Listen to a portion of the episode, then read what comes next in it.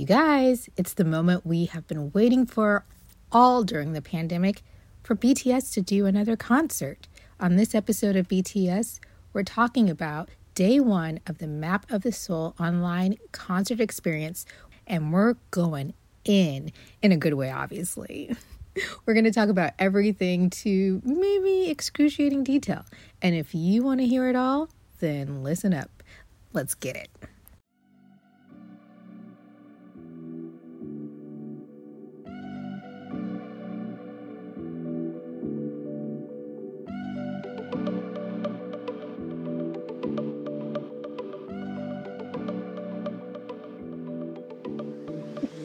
We're back. we are back. Wow. Hello. You probably know what we're talking about in this episode because of the title of it. But man. hey, I think we should just name it something random. Like not even it has nothing to do with the actual subject of this episode which we still haven't mentioned yet and because we haven't actually titled it yet because we're recording is like we're really taking our sweet sweet precious time which considering well, it's what about almost 7 a.m and i've been up since 2 a.m my time for this special event. Same and well it's i live in a different state than Erica, and I'm two hours ahead. So it's almost 9 a.m. for me, and I've been up since 4 a.m. So, and I'm on my third cup of coffee, I think. yeah. I don't even know. I lost count. Well, before we get into what this episode is about. you know what? Um, 10 minutes in, we'll start talking about what this episode is about. But before we did that, we wanted to do a couple special announcements or shout outs. I don't even know what to call it. But um, the first is that we are basically recording this on our podcast anniversary. So, two years ago, we recorded our first episode of this podcast and we'd go on to publish it, you know. Well, I think we're publishing this episode like the same day or something, right? Yeah, we're almost recording two years to the day. Um, so the day we're recording is October the 10th, and I believe we recorded on October the 9th, the first episode, but we will actually publish on the exact two year anniversary Aww. of our podcast, the the date. So we will publish on October the 13th, and that was the day we published our very first episode. And it's it's so crazy to think that it's been two years. Like especially since we were gone for a year of that. Um but I mean, even still thinking of only being army for 2 years, like in some ways it feels like it's been a lifetime and then in some ways it feels like we were sitting on your couch yesterday watching videos for the first time. I mean, it's kind of like the way that they divide time up, you know, before the common era and, you know, after that. And I feel like it's like, oh, life before BTS and then life after, after. BTS. And it's like, wait, we're only two years into this because it feels like our, you know what? It's an eternal journey. It's our souls coming together as soulmates. So it's like we've been waiting not only this lifetime but many lifetimes for a love and a passion like this right we are bulletproof eternal yes i totally agree and i did mention the date we will be publishing this episode and erica why is that date also special it's also special because it happens to be jimin's birthday Oh, Jimin, I love you so much, Jimin. Um, so we will be publishing on Jimin's birthday. But Jimin, um, please forgive me for my Korean. But 생일 축하합니다, Jimin. 사랑해요. And I hope you have the best birthday. You sounded so good. Well, thank you. I, mean, I will not... not sound good to anyone but you. thanks for the insult. Um, but no, I don't really speak Korean, so I guess that's appropriate. that's okay. So no, yours We're sounded trying. really good. It sounded at least like natural, you know what I mean? Um, so but we'll I'll leave that to Korean people to especially no, comment. Please, no. anyone who speaks Korean, I apologize for my pronunciations. Anyway, I don't know. Tra- transitions are the hardest for us. Please, please forgive us for that too. They're so hard for us, but they're so easy for BTS. They do it with a flourish and a spin and a twirl, and I'm just like, how? Um, but that was a really good transition, actually. thank you. Uh, transitioning into what this episode's actually about, which we haven't said yet, which is Map of the Soul one on E. how do you how do you pronounce it? Yeah. We just drug out that title very long, but just in case you don't know what we're talking about, putting it all together, BTS just gave their first concert since, you know, before the pandemic. Yeah, basically it was pretty much what I'm guessing what they mostly would have done on tour had their tour basically not been canceled due to the pandemic. And so we watched it live as it was streaming. And it was, like Molly said, it was at 3 a.m. for me in California and at 5 a.m. for her in Texas. Obviously, we have a lot to say about it. So, hope you guys are ready. Yeah, I'm going to be delirious this episode. So, since it was such a weird time, how did you actually watch the concert? I watched it in the dark from my couch um, with my boyfriend, which also that's a thing. So, you know, they had this thing before the concert where they're like, hey, if you're going to go to the concert, you can sign up and be an army that'll be shown on screens to BTS as an, a virtual audience member. And Molly and I were talking about that, and Molly actually submitted herself to, uh, you know, be considered for it. Whereas, like, uh, she was like, Are you going to do it? And I was like, No, because I plan to be sitting in the dark with my hair looking like broccoli and and in my loungewear we'll say that now i sound sketchy but like in my loungewear well when you were describing it before I think I left this in the podcast episode. You were saying you were going to be in your birthday suit, or you didn't want to allude that you were going to be in your birthday suit. So being in your lounge is a little bit better. now I feel like I have to say it because now I feel like it's like sketchy. I was just to be braless. That's basically what I was trying to say. But now it sounds even worse. I did have clothes on. I had my pajamas on. And by pajamas, I mean actual like pajamas. Um, but I was just feeling, you know, you know, comfortable. Uh, so I was just like, I don't need to be on camera. This is not the way that BTS needs to see me for the first time with, you know, I don't even know where to recover from this. Okay, well, that's the good thing about this. Like, that's a silver lining in us not being able to be there and see this live. Um, was one thing I did enjoy about Bang Bang Con. I could have my snacks, like I had my coffee, and I was sitting in the bed with my laptop. Um, and I was also in, you know, comfy loungewear and pajamas.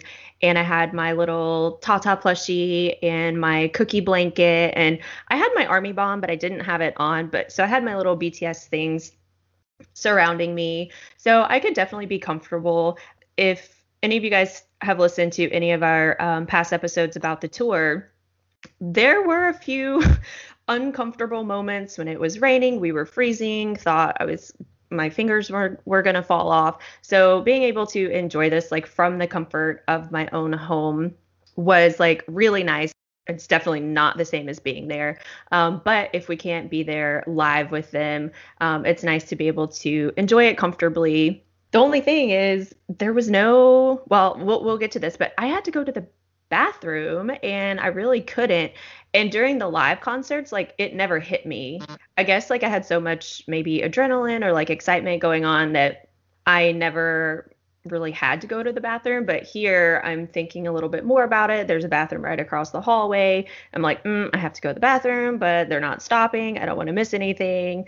So I, I guess I am going to put this here. I did take my laptop to the bathroom with me because I had to go to the bathroom so bad. And during Bang Bang Con, I was able to have the stream open on my phone and on my laptop. Um, so if I c- had to go to the bathroom, I just took my phone with me into the bathroom, but it wouldn't come up on my phone. It was saying like, I don't know, there was some problem with this with pulling it up on my phone and my laptop. So I carried my laptop into the bathroom with me. Like there was no way I could wait any longer. Now is probably a good time to tell to tell everybody you didn't get selected for so actually so yes i did not get selected to be on screen. And that would have been awful if i was carrying hey bts um here's my bathroom. I mean they wouldn't have been able to they wouldn't have known where i was going but um, you know, that would have been really bad if I had the to. time that they gave you like eye contact, like I'm looking right. right at you on the screen, and I'm sitting on the toilet. oh dear, we've already overshared with this episode. I'm gonna have to like give care. a warning before. no, I know I no feel better. I I was feeling uncomfortable about my overshare, but now with yours, I did watch the whole thing from the comfort of my couch. So Okay, I was in the bathroom for like 30 seconds. So I had already had two cups of coffee and a bottle of water before it started. And I did go to the bathroom before it started too, but it just like all hit me at the same time. I'm like I don't know. I guess I was thinking there would be an intermission because in their last concert there was and in most yeah. concerts there's some sort of intermission um, for them to like take a little break but other than like a few little spots that i still didn't want to miss like there was no time for me there was no time for you but there was my time for jk we gonna get okay. into that but anyway yeah, yeah. Okay. um so let's get into the concert and I wanted to start off by saying like that very first VCR, I did want to mention it. Um, which by the way, let me just tell people, um, a VCR too is like this little video that kind of like sets the mood for the concert. So just in case you've never been, they kind of have these like brief interludes in between um certain portions of songs as like kind of like probably places for them to take a little break and also to change clothes and stuff like that and so it kind of also tells the story or the theme of the concert so they always like open with one for this concert all i could think was that it was giving me harry potter and the deathly hallows vibes oh my gosh so yeah my notes for the vcrs were they're like a little edgier and dark, but I also put mystical. And I'm like, this seems like very magical and almost kind of like if you know any kind of like art or anything like the baroque period yeah magical and i could see them walking the halls of hogwarts yeah no i was just like it was not what i was expecting especially after like all the visuals and stuff from the last concert so i was like oh we're about to experience something different already right off the bat and yeah but i thought you being an avid harry potter fan Harry Potter fan would appreciate. uh, I'm not editing anything out of this episode. okay, so they had their VCR and then they went straight into on justice for on. Yes. So am I guessing about the concert before they like canceled everything and I was like thinking about like where On would go in the show? I figured that they would start the tour off with On. I did too because they started the Persona tour with Dionysus, which was like their big strong like let's come out and have all this energy song and so i figured on would be um would also be their first song it was really cool how they started. They had another drum line. Uh, I really enjoyed that. And when I was in high school, that was like my favorite part of the band. I was in band in elementary school and I didn't continue it in high school, but like I always loved the drum line and the movie drum line. Yes. and anything with a drum line. I don't know why. It's just like the beat and the sound and everything. So being able to like see the drumline with it and how they started and then just like their huge production again just it really got me off to a very exciting and happy start yes i mean i was getting beyonce homecoming vibes you know yes little drumline also drumline the movie is so good and if you haven't seen it um, you need to see it it's nick cannon's best work to date Is it Nick Cannon's only work? oh, the shade. Sorry, um, Nick Cannon. It's a great movie, so you should see it. But um, honestly, you know, whenever they open, you know me, I can't remember anything. Did you cry? I didn't cry this time. I was. you guys don't know how. I mean, okay, yes, you do because I've said it like a million times on this podcast, but I was distraught at the concert. I mean, my boyfriend still says he's like, I didn't know what to do. Like, honestly, I'd never seen you like that before. But anyway, all I could think of during On, and I don't even feel like I remember it, I just remember being like, they look fantastic. Yes. Oh my gosh. That's what I think I was most excited about were the costumes. Like nobody does it like BTS with production value, but also with what they wear. They match everything to the look and the style and the vibe of what they're going for. And there's so many people that like put a ton of effort into everything. I actually have a friend that I met in Korea that's in the fashion industry and he doesn't work for this company anymore, but he used to work for a company that designs like suits and jackets and things for um, like menswear in Korea. And their company actually designed some of the jackets for the Wings tour. And uh, when he was working there, he like he went into this warehouse or the shop to like help do something and they were like showing him some of these jackets and then he's looking and like their names were like sewn into them and he I don't know if he's army but he definitely is a BTS fan and he listens to BTS he saw and he's like recognized the names. He's like oh my gosh these are BTS jackets and clothes. So there's people that like hand make these clothes and like of probably course. sew these beads on there and they're so intricate. And I don't know if you noticed like they're their outfits kind of went with like the drum line. They almost were like these homecomingy, like they had these like sashes on them, and they were very like regal and they were like um, Mad Max sashes. It's like not yes. your like regular like band one. It was just like taking up a notch or 80 notches. Right. It was like they took the love yourself from the very those like band uniform looking things and they just like turned them into this dark I don't even know. Um, it's it's next level BTS. Like that's all I could think was like I'm like these are they look so expensive. And look, don't get me wrong, they always look expensive. Let's be real, they always look that. But this was like another level of like rich. This was like super wealthy. My boyfriend even commented. He was like, "Uh, their clothes look like that jacket like one of them was wearing maybe RM um looks like it costs more than I've ever made it uh, more house. money than I've ever made yeah. in my life. Yeah. Like it's just like that's the kind of level we're talking about. We're not talking about their regular like oh ten thousand dollar clothes. It's just like this leather was like selected from like a cow that had been like raised on nothing but like gold. it, it eats golden grass in the Himalayas and stuff like that. Like all my notes are just like Hobie arms. I my okay, so I will read my mine says Hobie vest tattoo. that's my note. And then Jungkook vest dot dot dot.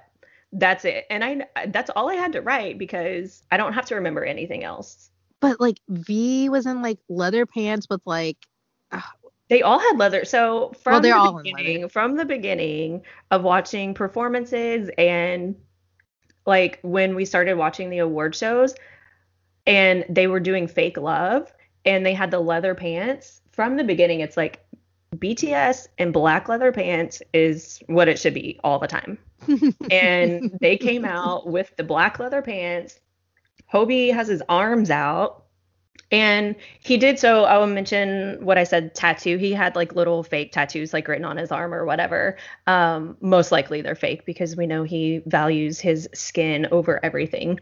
And during like we couldn't see what it said. And then in some pictures that they posted, it one of them said hope. There were two of them, and I don't know what the other one said, but there was one like kind of on his shoulder that said hope on the side. So I thought that was really cute.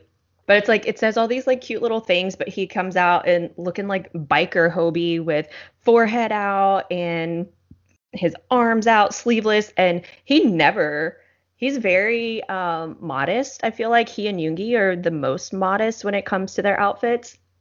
And he came out with guns blazing.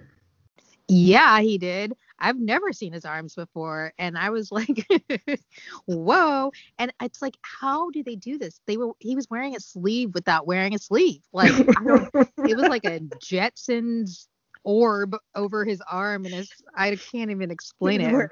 And then like Suga looked like a disco ball of amazingness and that sounds bad but it's really good and he was so sparkly and he actually was giving me michael jackson vibes fashion wise mm-hmm. like he had the glittery gloves uh, was it were his gloves glitter yeah they were partially glittery. And then he had the glittery jacket and then his um shoelaces were glittery. Also i nearly screamed when i saw rm's hair. I loved his hair. All of their hair was so on Good. point in this on perform on point. And I'm really glad that they came out. They did three songs in these outfits and they were very like power songs. And these were definitely like those power outfits where they come out with that, like we talked about, on energy. Then what I thought was fun, the next song they did after on was no, was N O. Mm-hmm. So they did on and then they did in N O we will get into all the songs later, but they did a lot of their old stuff and it was amazing. Like these songs hit so much harder now that they're men and they're grown. and if you like go back and watch some of their music videos or even just listen to them when they originally came out with these and then they do them now, last year i think at some of the award shows they did like the medleys so they did parts of them but not the full songs of some of their older stuff but um, they did a full performance of NO, and I love that song. And it had the same energy as On, and they just were like coming out. Like I was dancing in my bed in my pajamas, and it was it was really fun. I mean, yeah, the production value was crazy at this point. I mean, they always I don't know how they always are like on top and then manage to like mm-hmm you know, top themselves. But mm-hmm. like that's what was happening. No was great. It was such a surprise. Like we went from mm, Ron, yeah. I knew was going to be like what they opened with, and then it, you know, no, you know, came on, and I was just like, I was not ready for this. I mean, I don't really have anything to say. I was just kind of like shocked. But after no, they went into Bulletproof Part Two, or We Are Bulletproof Part Two. I was also shocked about that and this is when I started having like a lot of different thoughts flooding me besides just like eh. I think I was still in that mindset on Bulletproof Part 2.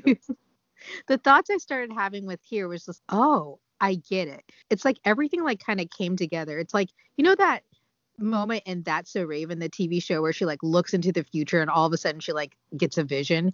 I feel mm-hmm. like that's like what happened with me with what was happening right now. I was just like, oh, this makes everything make sense. Like the award shows from like last year, the performances and stuff.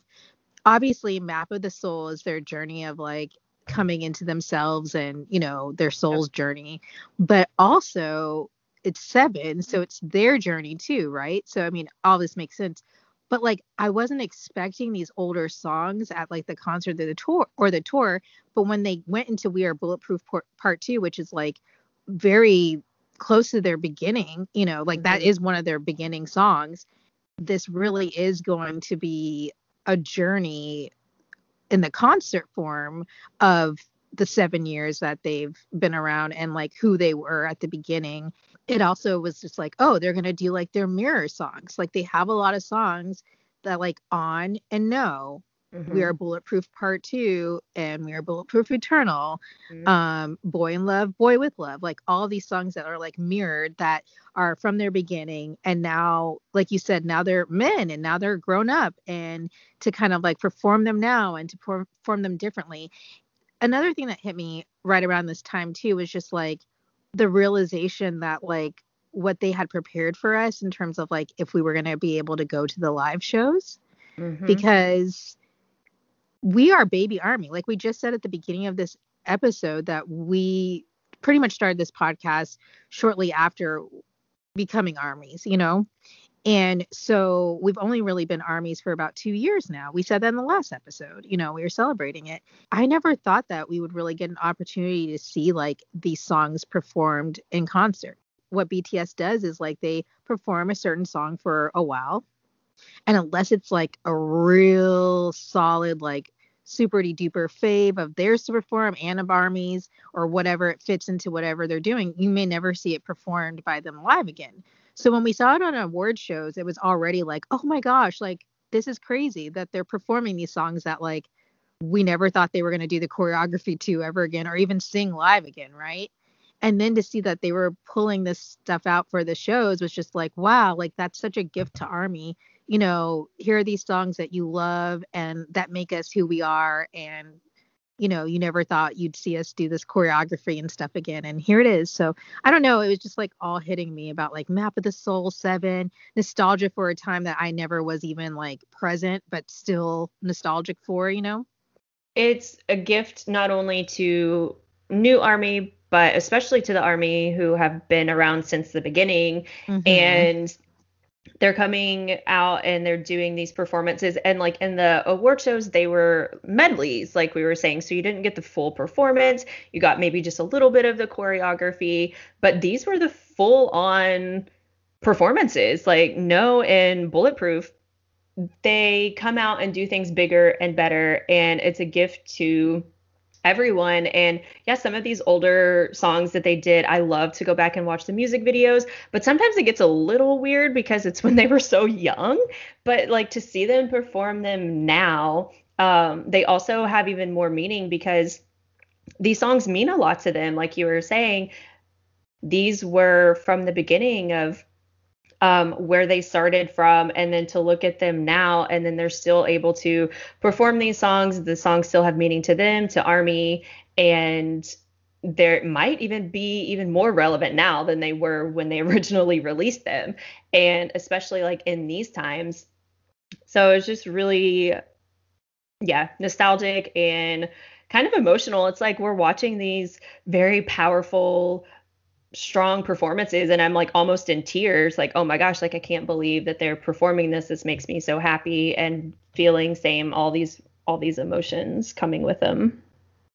Yes, and let me say something else too. There are certain artists that perform songs from like the beginning of their time as, you know, professional artists and they really kind of like phone it in like for instance, um, Britney Spears, whenever she performs Baby One More Time, it's like we're never gonna hear the original again. She's so tired of that song, and she does it as a remix and i think she just kind of goes through like the motions of it.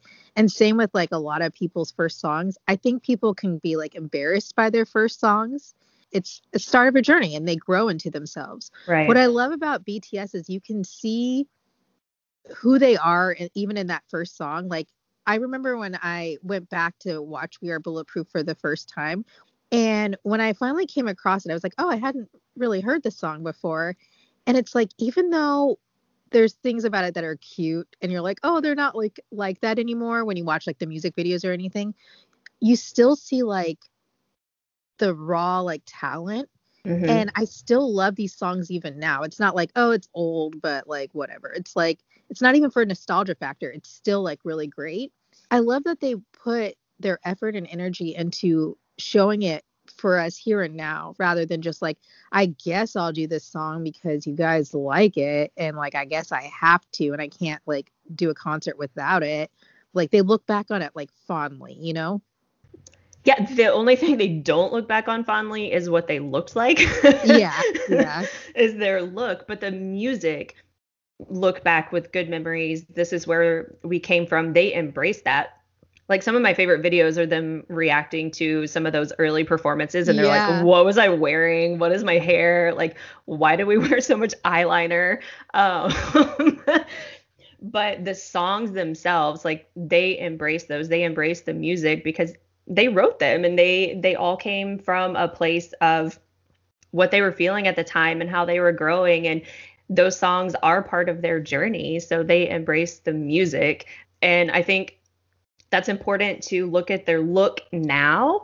And they're like, okay, even though we have grown, we have aged, we are, they don't look like they've aged. We are becoming men. We still embrace who we are. We're not embarrassed of where we came from. That's something that I've had to learn over time is, you know, you can't change the past. You can't go back. If any of you are into the Bangtan universe, like you know, Jin tries to go back and and change the past and to fix bad things that happen in the future but you can't. So you have to embrace what has happened to you in the past.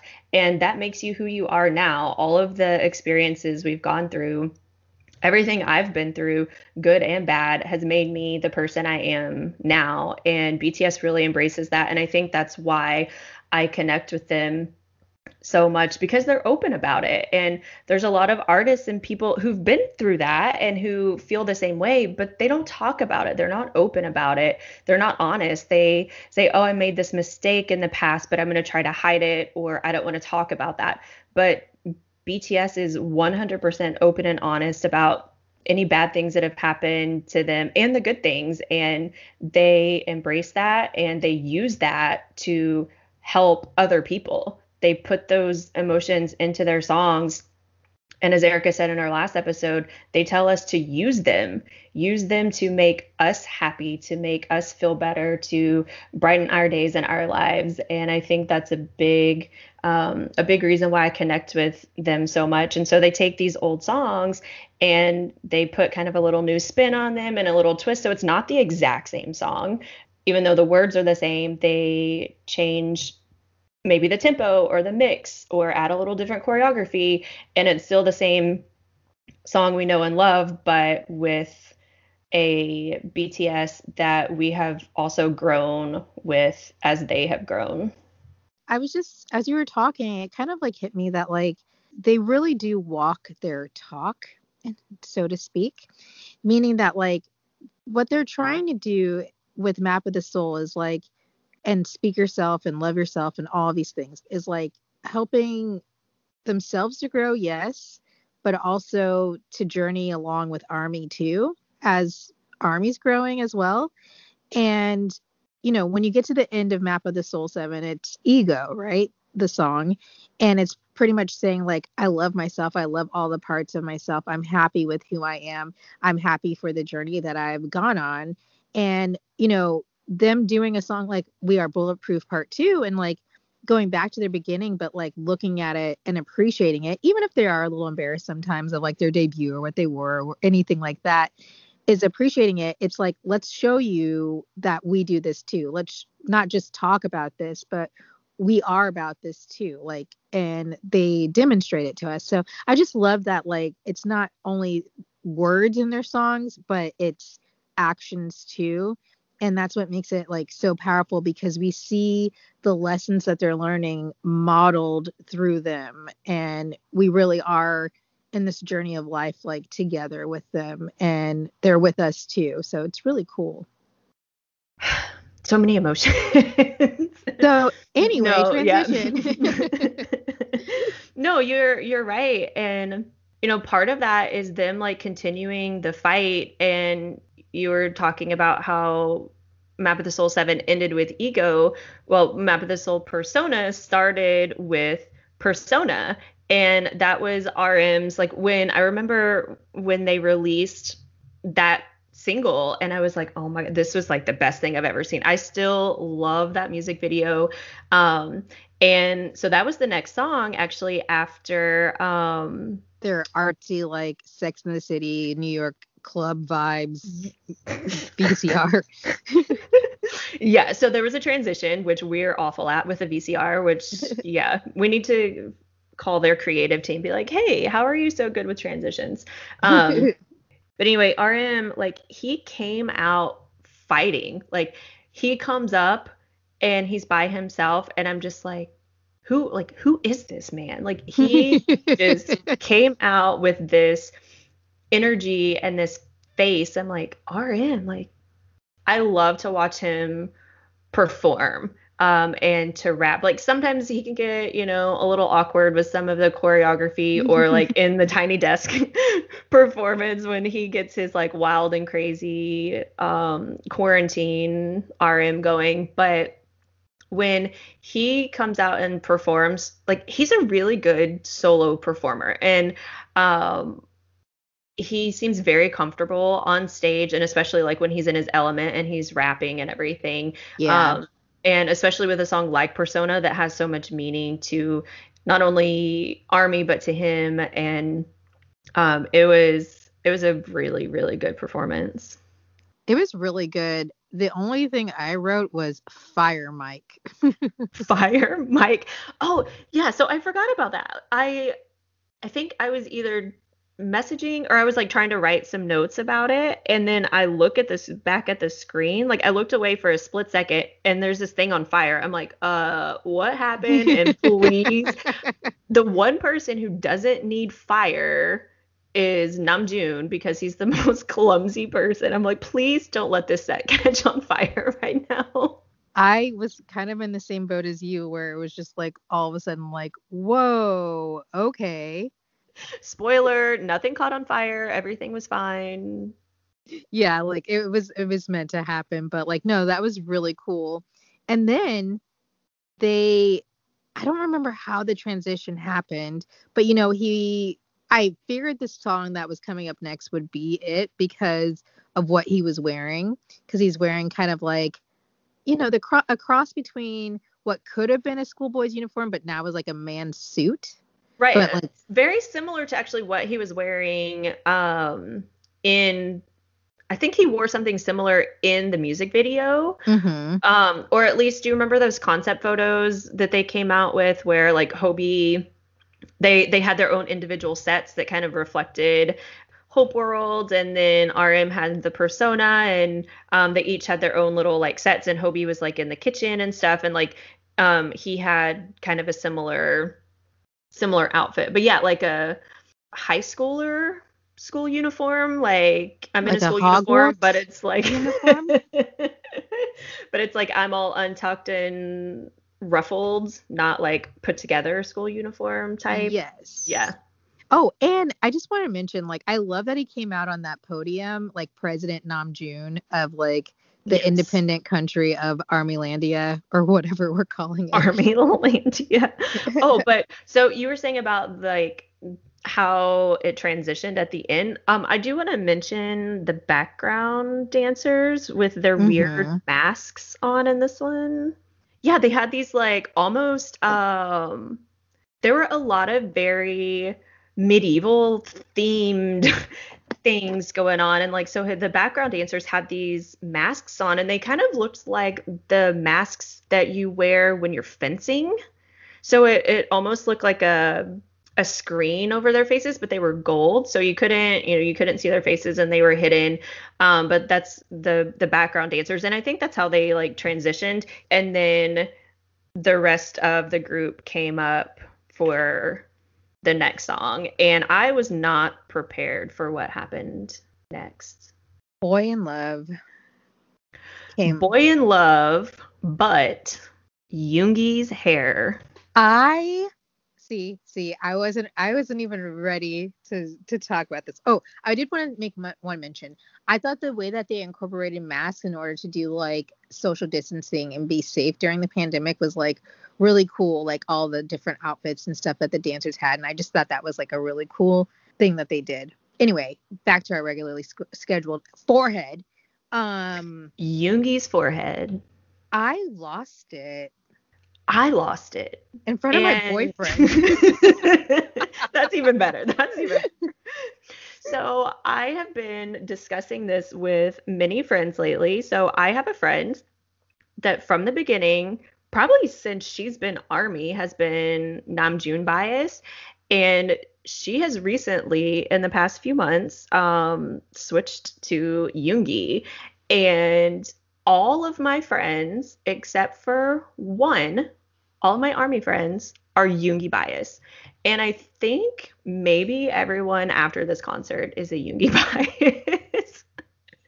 Or after this performance I mean, how could you not, at least in this performance? Like, I don't know where that forehead came from. And this, okay, so if you're just now joining us, if this is new for you, this is going to be something that's going to sound weird if you're like new to army. You're like, what? Foreheads, hands, ankles, forearms, you know, like all these things. You're going to be like, what?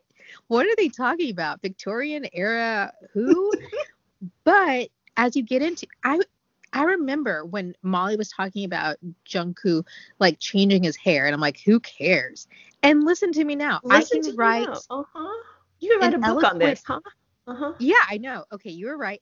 And I can write an, uh, you know, an eloquent essay of poetry about their hair and their looks and all these things. But no, they're very beautiful. And Suga just seems so different when his forehead is exposed.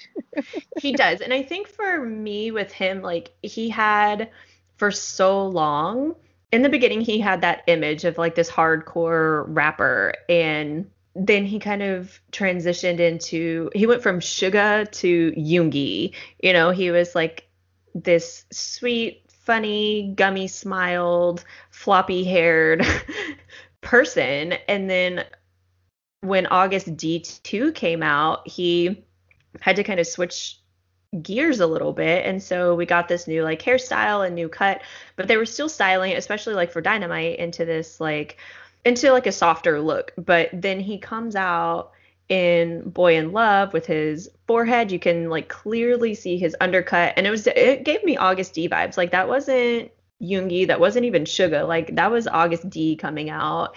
You don't think about it i do because my hair on me to me makes a big difference. Like if I have my hair styled a certain way or it's not fixed, like I can tell a big difference in my looks and even my energy. And he did he came out with a different energy than I've seen him have in a long time. He definitely did. I think he gets the award for like best hair glow up since debut mm-hmm. because mm-hmm. that uh, Namjoon. well, the like shaved afro type weird cut that they used to put him in. I mean, he and Suga definitely in battles back then because you remember what we do not speak of, which is cornrow Cornrows, yeah. so they both have grown up tremendously with their hair for being suited more for who they are. No, but they look really great. It's like really like suit them. I am going to switch into like some other thoughts that I did have during this. I know it was hard for me to have any other thoughts, but they had all these like fire sets, right? There's like a mm-hmm. ton of mm-hmm. fire behind them. And I'm like, as if being in three piece suits isn't hot enough. Like BTS. Let's add fire. They love fire, even though it's like, okay, you're dancing a ton, you're sweaty, you're hot, you're not drinking any water during this performance, and now you're gonna be in like full on like suits, schoolboy Hogwarts suits, just add a cloak, and let's just turn up the heat. They just stay being the best. yeah, that was a big takeaway too for me. This whole concert where the stages and we talk about like their stages at award shows and stuff, but those are they're only doing a couple of songs.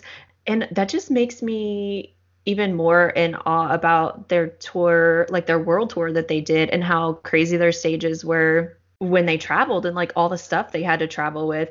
And was it a few days ago or last week something came out about just kind of like an announcement about the concert and everything and uh, or an article, and they were saying this was like eight times the cost of Bang Bang Con, and like they were talking about how big it was going to be, and they did not disappoint with fire and sets and VCRs and like and their costumes and everything, and nobody does it like I mean, them.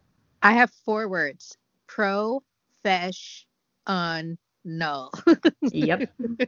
Which is one word, but still amazing. So after that, they go into their first what they call a ment, which is where they like talk to the audience.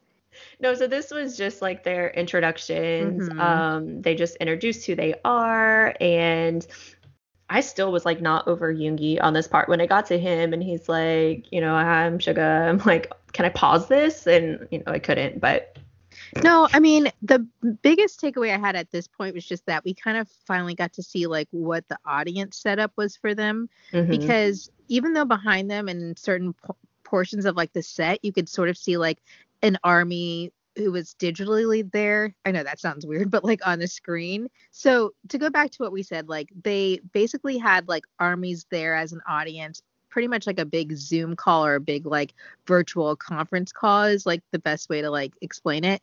But we didn't see it until like this point. So I assumed that that's what they were looking at.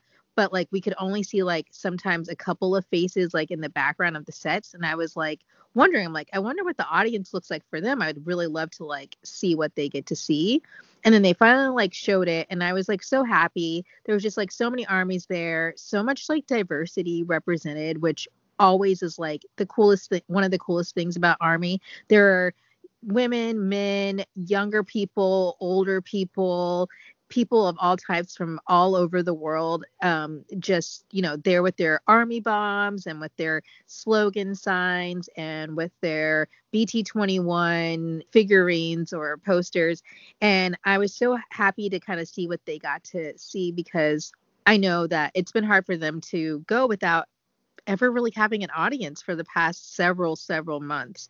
So this is one of their first audiences since um, the pandemic. And so yeah it wasn't in person but i think that this was really the best setup that they could have considering. Yeah i wasn't sure what they were going to be allowed to have. So i know when i like signed up to do it or whatever it was talking about having your army bomb but i didn't know how strict they were going to be with like what you could actually have on camera. So I was really happy to see people that had signs and they had their little like placard things with I know I saw one that like had Tae's face on it and um, I saw somebody had drawn like a Jimin little sign and so I was really glad they were able to have that because that's something that people were able to have at concerts and stuff too. Um, you could take signs in, and people would have like light up signs and all sorts of fun stuff. And um, so I'm really glad people were able to have like personalized stuff for the members as well, and they were able to see all of that and like see the support and yeah, I really love the diversity too. And I remember as soon as they showed it, there was a guy and like my eye was like drawn to him. Like I'm so glad to see every race, every gender, every age group like represented here. Everybody just looked ecstatic and like they were having the best time. So yeah, that was really fun to watch. So the next song that they went into was Dionysus, but it wasn't like normal Dionysus. Um, I'm gonna need this remix. So yeah, it was a remix and it was great. I loved the track. I think the choreography was a little different in places. So they didn't do like their yeah. traditional choreography that they had done during the um, Speak Yourself tour. Um, they didn't have like the big set and like all the stuff where they jumped up on the table and all of that stuff. And you should definitely go back and watch any performance of Dionysus if you haven't seen it. But I talked on last episode about how I don't always like remixes, but I am gonna need this remix of Dionysus. Yeah, they need to put this out. It was so good. And like I totally know what you mean about the choreo. There was one part where like they normally do like the Masha, Masha, Masha. It mm-hmm. was like a little cooler and like they were doing a little bit more like with their hips or something. Like I can't explain it. I was like, oh, get it. It was like a little more swaggy and like it was you're right. It was a little more a little more loose and swaggy and because Dionysus was such like a very tight choreography and they were always like together. And this one was just like we talked about in our last episode, coming into like and putting their own spin on some of these moves and stuff. And that's what I felt like in this choreography that they were able to put more of their personality into it instead of being just like tight together choreography. They were able to have a little more um, fun with it. It was it was really good. And so after Dionysus, they went into okay, they went to a, a, VCR. Maybe this is the one you wanted to talk about because they went into like this like black and white VCR, which included like black smoke and like tar. So this was my favorite. I figured I knew it. I knew it. I was like, Molly is losing. Oh, this is what I wrote verbatim. I have this in my notes. This is getting weird. So it's probably Molly's favorite part of the you know me so well. so I am watching this and they start out and they're in these like white angel outfits and it's very mystical and there's this like light aura about them and like it started with Jimin I'm like oh he's so pretty and this is so nice and lovely and then it starts going into like this little darker I'm like yeah I'm getting into this like I like this now um, and then yeah, like the smoke was like it was like this smoky, inky stuff coming in the background. And I don't know if it was tar or ink or whatever, but all of a sudden like Jungkook has this stuff on his hands and then they go to Tae and he has this stuff on his hands and then Jungkook just wipes it across his mouth and I'm like uh what what's going on and then Tae's like wiping it on his eyes and then my favorite part. So Jungkook wipes it on his mouth and he does this little smirk. I'm like, this is really cool. And I I, I knew what was coming. Um, so this was kind of like the intro into Map of the Soul 7. So all the songs we've had like leading up to were some of their older songs or songs from um, Persona, which those were the lead-in songs before we started on the Map of the Soul 7 album before we got to the, all of the new songs. So I was like, yes, I'm ready for all the new songs to come. Yeah, this VCR, I need to rewatch it. Like I I just need a DVD of that VCR and I'll be happy. Oh my gosh, like I don't even know what to say. You said it all, but I, I knew you were gonna love that. And I was like, Molly, I think it's weird Molly loves this. I know it. and especially once I saw the way they were looking at the camera, I'm like, well, and it's V and Jungkook. I'm like, oh, mm-hmm. she, well, the concert's over for her now. Um, no. yep, I'm I'm done. so after this VCR, they go into Shadow, which when we were getting ready for the concert, the actual tour to happen, this was probably one of this. This was one of the songs I was the most excited to see done live because I really loved the music video for it. I loved just like everything about it. I loved the sound. I loved the meaning behind it. I just loved all of it. And I thought that it really translated so cool on stage and it had like some surprises throughout the whole thing. Like when Yoongi starts off, he's going through this like hallway of like hands but like you can't see the hands. They're like kind of through like this like cloth. Although one like kind of almost like smacked him in the face or did. Oh i noticed that yeah. Um so there are these hands grabbing him and then he's wearing this white outfit and he's just like so passionate. He goes on the stage. It pretty much is like a recreation a lot of like the video he's so captivating in the sense of like he's so different as a performer than he is like off stage you know? You really just see him show a different side of himself and he just has like so much passion as a performer and i just really loved seeing him like it's almost like vulnerable in a way you know without being like a soft vulnerable. I don't know how to explain it but like we just don't see him maybe raw is better you know like it just was really cool to see him that way then all of a sudden his clothes change we talk about this a lot in their performances. We're like, how did they just do? How did they cl- change their clothes so fast? Um, and no, I totally get what you say about the raw performance. It's like in the music video, he obviously was able to do more takes of stuff and whatever, but this was like cut down and I guess raw. And it wasn't a big crazy set. There wasn't other than like the shadows in the background, there wasn't a lot going on so you could really focus on him. And at first like everything was white, so it's just like there's nothing really to distract you from listening to the music and watching him. And I have always enjoyed watching him perform. He puts a lot of emotion into his performances and I feel like Shadow is very special to him and describes his journey a lot um, from where he started and a lot of the feelings he's had as he's grown and through BTS.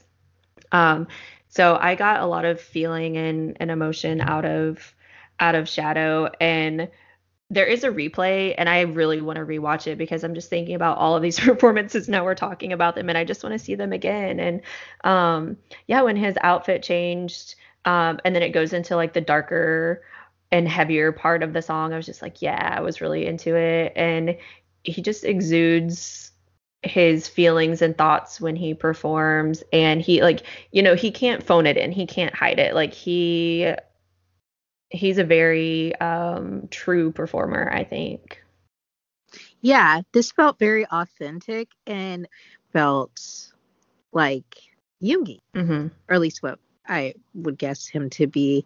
Um, but so he gets into this beautiful outfit, a very amazing change of like a wow, a wondrous change. And then this is a perfect transition to at the end of this, he's in the perfect outfit to go into Black Swan. I'm trying to think if we really ever talked about Black Swan. When the song came out, there was a lot of like promotion around it too. Like On had the manifesto video, and then Black Swan had this um, like performance video, and it was all very like artsy and um, the song wasn't my favorite until the music video came out and I saw the choreography with it. And I feel like the choreography to me makes the the song to listen to the words and to watch the movements that match the words and especially oh my gosh just watching Jimin I could watch Jimin dance all day but these these outfits I lost it. All of them. And you were talking about, okay, so I'm going to redeem Namjoon's outfit choices in this entire concert because he was on yes. point the entire concert. And I think this was my favorite outfit of his because he's so tall. They fit him very well. He wears these like long, almost like cloak things a lot. And there is one one of my favorite pictures of him, he has this like black a long it was a long time ago at a um award show. He, it was very Harry Potter esque. Um, he has this like black almost like dress type thing on and he just looked incredible but this he had this like black um robe almost and it was very delicate and it was i'm just like can i have that but it looks so good on him the rest of them the same it's like all these intricate patterned and then some of the jackets almost had like feathers on them. Like i really liked Hobi's um so they kind of mimic the the swan feel the black swan. Um and then um all of them basically had on see-through shirts. It just I like have, I have the word mesh with three exclamation points written down. I just didn't even have thoughts. Any like I just lost I, it. I loved these outfits. And you're right. If you want to talk about redemption for RM, putting the R and M in redemption, this whole concert, he was so on point with his fashion. And so, you know, I have to give credit where credit's due because I know I was realizing in our last episode when I was putting together the show notes, especially and referencing some of our old episodes that like I really talk about his fashion a lot. And usually it's in a pretty critical way. and it's not the most fair since, you know, most of the time BTS always looks like fantastic. So it's more of my like preferences and everything like that. I mean, yeah, on point completely. Like, and all of them were, and they looked great. And these outfits, like, I just loved them. You're right. It, they were just intricate. They were beautiful. Like, again, they just look so expensive. Like, it's like this bead was made from volcanic ash, you know, mm-hmm. from, you know, a million years ago when the dinosaurs roamed the earth or something. I don't really know. Like, from Jurassic Park or something. I don't really know. Yeah, but, the um, beads um, are made out of crushed dinosaur eggs.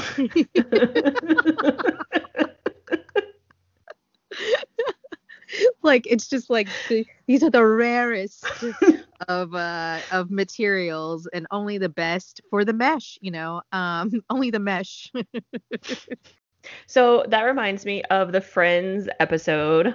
Namjoon, if you're listening, you know the episode I'm talking about.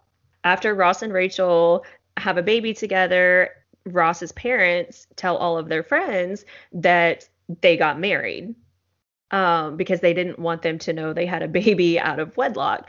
And so they go to their parents' anniversary party and this is a surprise to them. So Rachel decides to make up this whole story about their wedding and how private that it was, and um, that only like the best, she had the best of the best. And so she says that blind nuns made her dress, and someone was like, well, how did they make it if they were blind? And she's like, well, they weren't blind before they started sewing it, but they went blind because of the beauty of the dress or something. And I don't know why I just thought of that. It's like the best of the best for BTS and like hand sewn mesh and I almost said dragon eggs. We're gonna say dragon instead of dinosaur eggs.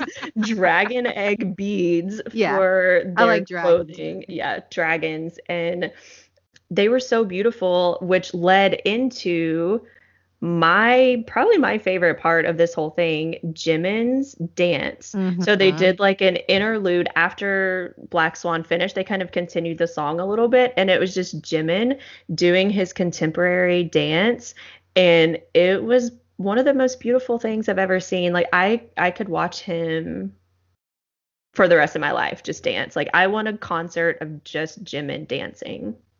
BTS just like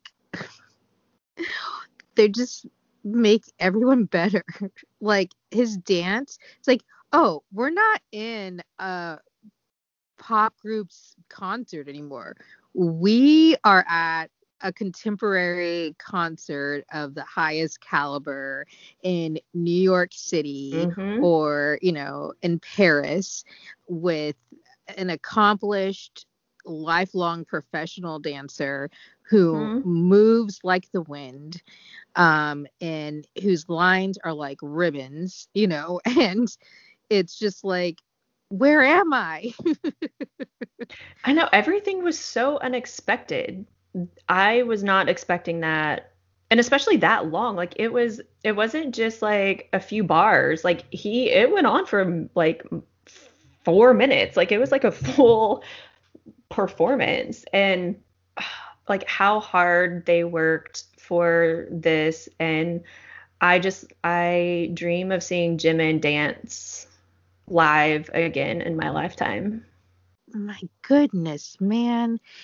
I was really happy to see this, not only because it was just beautiful, but like during that era of Black Swan, you know, that song really was like, oh, this is like Jimin really stepping up in this song. You know what I mean? Mm-hmm. In terms of their onstage performance. All I mean, all of them stepped up, let's be real. And it was complicated, the you know, the choreography, and it was really taking them to a place that we had never really seen them do, but we were we're like, oh, they are capable. They are capable of being dancers of a different kind that that we've seen. But especially in the song, because in the choreography, he has like a solo embedded, you know it's very brief but you see it. And you know i always talk about how i love watching like reactions online of people like reacting to bts for the first time or they don't know who they are or maybe they do but they're seeing a new performance. And people are always just astounded at that part with jimin in black swan. So to see what the glimpse of what we got in that song and see it just really kind of unfurled into this magnificent solo piece was really quite um, special. And like you said, they just continue to like just surprise us and impress us. And so that was a very special moment of the concert for sure. Yeah, it was for me too. And speaking of like transitions. This was a weird transition for me into the next song. And another, speaking of surprises, the next song was Ugh. And ugh, ugh, can I, ugh. Can I? And Um, I've said this like a hundred times in this episode already of them coming out fighting, but they literally came out fighting. Ah, well, I guess I was trying to say the name. but That sums it up. All right, done. Like that sums it up. Ah, like it was. It was so good. And like, okay, this was the song. I know I said Shadow was one of the songs that I was the most excited to see. This, and I think a lot of Army, at least a lot of American Army for sure, were like, this is the song that they wanted to see. And I feel like they included the memes that were online about this. So when this song came out on the album, I feel like I saw this one meme that was like so funny, which is kind of the same one that was used for Dionysus, which was just like barricades and people like rocking their heads like back and forth like ferociously um and like kind of like shaking the barricades and everyone was like this is going to be us during uh and this is my boyfriend's like favorite song off of 7 and one of mine too and we were like we cannot wait to lose it. We cannot wait for BTS to come and see this in concert. And because of the way that the tour dates were the show that we were going to be going to would be one of their first ones in the states and i was like they're not ready for what americans are going No. to do No. to this song because you know i think they were going to be in korea before this like for their first performance but i'm like korean you know audiences are pretty well behaved and pretty yeah they're just not going to be being what we're going to be for what we're going to be for uh right and so i was just like i cannot wait for them to see it in front of an american audience. Anyway i was so excited to finally like see this song. Okay back to what i was saying though is that meme i feel like they saw that and if you look in the background of this performance during this they had like fences and like people holding signs with like their names on it and i was like they totally see us online and see they knew that we would love this song and that we would lose our minds for it and i love the setup for it i love the boxing ring like molly was saying i love that it was you know that they kind of came out one by one in a sense and that j-hope who i love his verse so much i knew he was going to come out all hype Did And you he could- like his Hufflepuff robe? Did you notice? i didn't even notice because i was just uh kind of acting like that meme okay, so they came out like boxers and they had like boxing gloves around their neck and um they had lasers that looked that like mimicked of like they were in a boxing ring and so they Mhm. had um the little like robes on if you've ever seen like boxers they have their like silk kind of robes on or whatever before they go into the ring and so they all had them on, and Namjoon's was a leopard print, and Yoongi's was red. And then when Hobi came out, so they came out first, and then his verse, his verse is one of my favorites too. mm-hmm. He comes out, and his is like black and gold, but the gold almost looked yellow, so he looked like a Hufflepuff. And I just, that's like all I could think about. I'm like, Hobi's a Hufflepuff, and it was so like. It made me so happy to see his little Hufflepuff robe. It wasn't actually Hufflepuff, but it looked like more yellow than gold, just probably my screen or whatever, but it was probably gold. Um, but he looked like a Hufflepuff to me, and it just made me really happy. he was so hype in the Mhm. best way. My notes just say J Hope. um, I was just like so excited. And when they went into like a tiny, teeny, tiny bit of choreography at the end with their little swag, I I don't even know. I felt like I could bite through metal or something. I don't even know. That another unexpected. Like when they do Tear, I wanted uh so bad because we saw Tear what like six times live, and it's like that's my hype song. And Mhm. so then when uh came out, I'm like, all right, I have to see this live. Tears just so um you know, there's no like choreography, but they're so hyped the whole time. yeah. And then so they do this little choreography at the end, and it made me so happy because they're, you know, they're the rap line and they're these like this hardcore song or whatever. And then they do this little choreography at the end, and I'm like, yeah, I'm I'm digging it, and I'm really glad they added that little element to it. it was at this time that I was like, maybe it's best that I am seeing this via the internet. Be- oh my gosh, Molly, I would not have survived. Listen, we had like seats that probably would have been really good for this, and I would have been like, you might as well just punch me in the face with your boxing glove because you know, I wouldn't have made it, especially because like they they knew they know what we want. They know what we want. It's like we're gonna hit them with this. They were in your imagination. Like, is this Inception or something? I don't really know. they're in your dreams. They're in our imaginations. They're like, we're gonna give them exactly what they dream about. So they're in their boxing outfits. They're in Hufflepuff outfits, and then just when you think it can't get any better, a little bit of choreography that they know is going to make Army melt, like what the rap lines coming through with a little something, something, little swagalicious. It's like, ah. I mean, what else is there to say but ahem?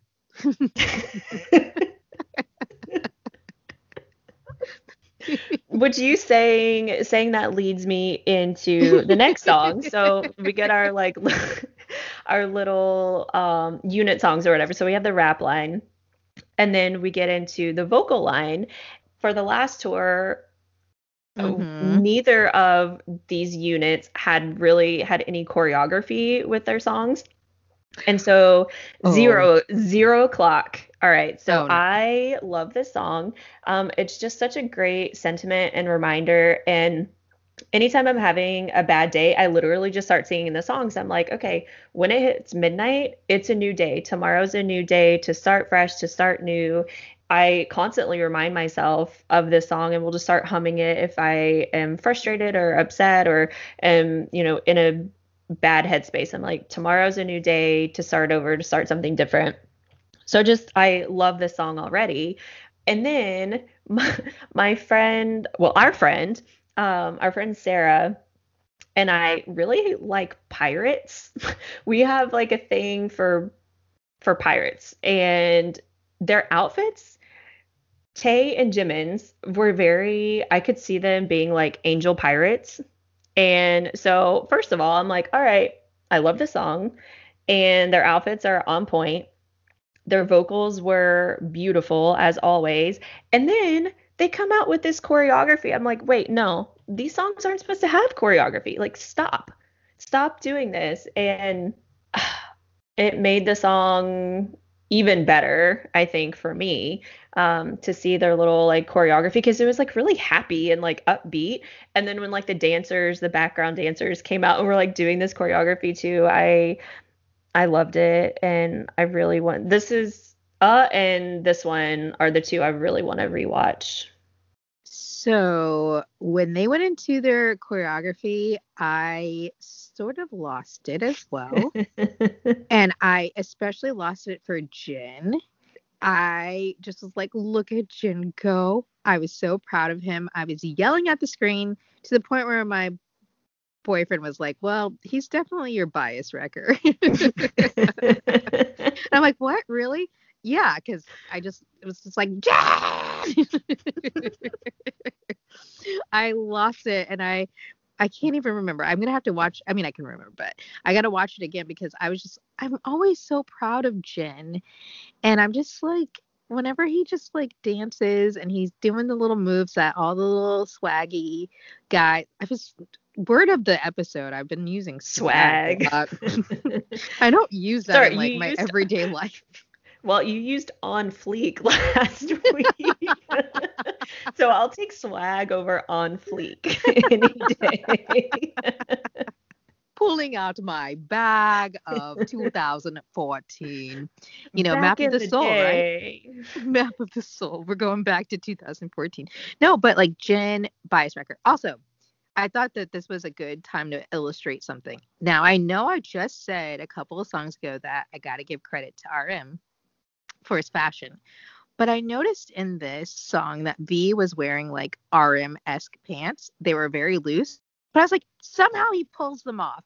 They look so good on V. They're so loose and they're but, so baggy, but they look right. But we've talked about this a lot in the past with his fashion. And remember, we talked about like his skin condition and everything. And like we always wondered why his pants were always so loose. And he's grown into some fashion like he's gone through different phases and there's definitely been his phases where he's worn like very more fitted stuff but he's always had a looser pant fashion i guess and so maybe it looks more normal because he has worn it a lot more like I feel like with Namjoon, it's just different every day. Like there's no set style for him. So it's that's why it looks so weird, I think, sometimes because it's like, oh, like he looked really good here, and then he's wearing this weird, like big pant with an overgrown jacket. With Tae it's like he go he has that fashion style built into his repertoire. Like we've seen that a lot in the past with him. So he looks more comfortable in it, I think, than RM does. For sure. Yeah, for certain, 100%. Well, speaking of pants, we head into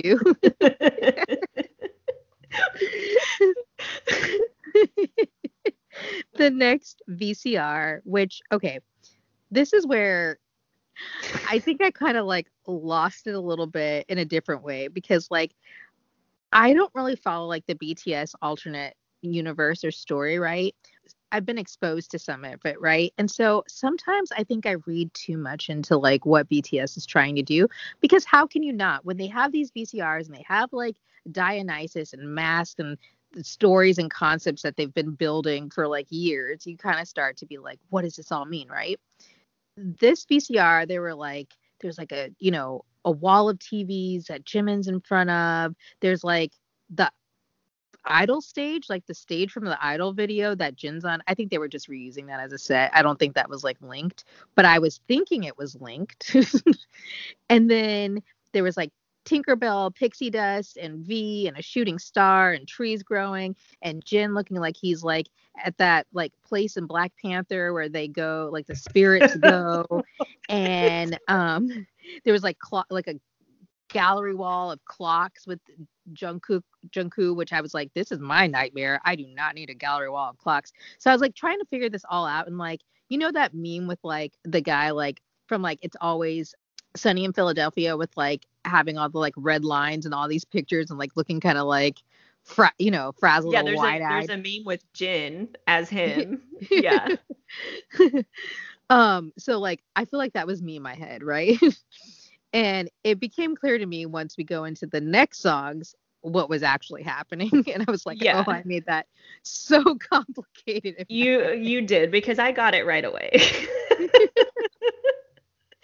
I think well, not right away. I think the first I like it clicked when with all the clocks, um, because Jungkook's solo is my time, and so I'm like, okay, yeah, so this is gonna be, and then it's only the four of them, um, because some of the other VCRs, I was like, okay, is it the solo songs yet? Like, because it would start with Jimin and then you don't see any other, and then it would like go to Jin, but then mm-hmm. the rest mm-hmm. of the guys would end up coming. I'm like, okay, so not yet yeah, I was like, it's already, it's only the four vocalists and then the clocks. I'm like, okay, so I, I get it now. So then I started paying more attention, and then the screens with Jimin for filter, and then Jin's like, I think it was supposed to be more like space and a galaxy. Um, there was like the like planets and stuff. So his solo is Moon. Tae's is inner child and about like growing up, and so you see the tree and the growth and all of that. So I got those pretty quickly. Um, and some of the other VCRs, I, that's why I want to go back and watch those because I think they're more linked to um, like persona and the growth of the ego and all of that stuff and i want to go back and watch some of those. But for these um like i as soon as i saw the clocks i'm like yeah we're going into the solo song so i was really excited. But i was not prepared for the first one. Well we're hold on because i'm not ready to transition quite yet okay so no, I totally it makes sense, but like since we were coming from zero o'clock, I thought the clocks were that like transitioning into this. And it's just like what you said with all the VCRs being like not necessarily as related or even the people who were coming up. That's what messed me up. It was like about 4 a.m. So let's just say that. Okay, so let's get into the most anticipated song, I think, to discuss, which I have to say, typically on this podcast, we don't really maybe talk about things the way we might be talking about them in this song. But is this your disclaimer about what's about to come? yeah, even though they didn't give us a disclaimer, they just hit us with that. Sorry, you you made me choke when you said that. I'll start off with this, which was my first note, which is this is different than Euphoria. you know what mine says? Man Jungkook. That's my note. That's what sons it. I mean, okay, these are my other notes. I'm just gonna read all of the ones that I had written. It says bad boy. it says grown, grown, body rolls, leather, a new side, cute, and Magic Mike. Is that you? okay, Magic Mike comparison is the best. Yep. That's all we have to say about this. No, so honestly, my time, like when it came, when this album came out, it wasn't my favorite solo song. Like I really enjoyed it, but it, I don't know, just felt different from what I thought Jungkook's solo song would be. And over time, I've started to like it more. Man, like I just remember Muster JK last year when he came out with like the longer hair and it was kind of curly and then they were doing like the dimple choreography and people were like where did this person come from? This was even worse. Like that's where it felt in this one. And then he started doing the choreography and he had those leather pants on and i i really don't have words for it like i am still speechless I'm picturing it in my in my head right now. like I'm replaying well, I'm sure this performance. I know. Um. I'm like I'm replaying this performance in my head. That's one I don't need to rewatch because it's ingrained in my mind for the rest of my life.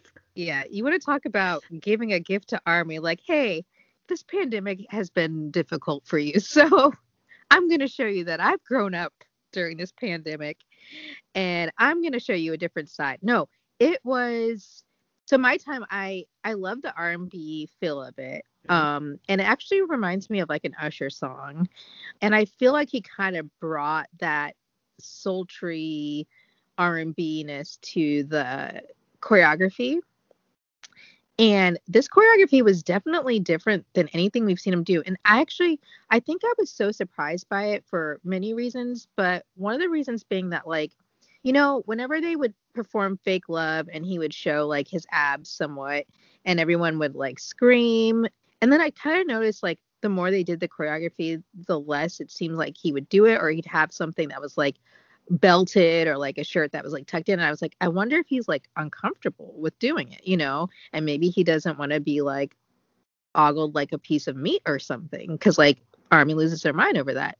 And then he's like, hey, I'm gonna make this stage a barbecue pit and turn myself into a sizzling steak because that's exactly what he did. That's what that whole song was like for.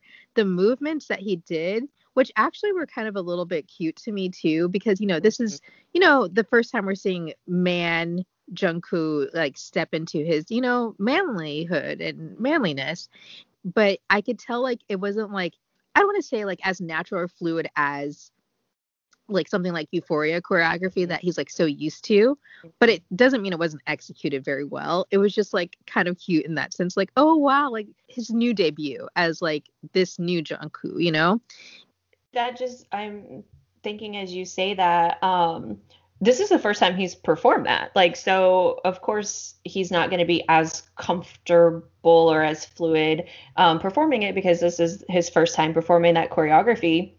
Like the choreography, I mean, it was intentional.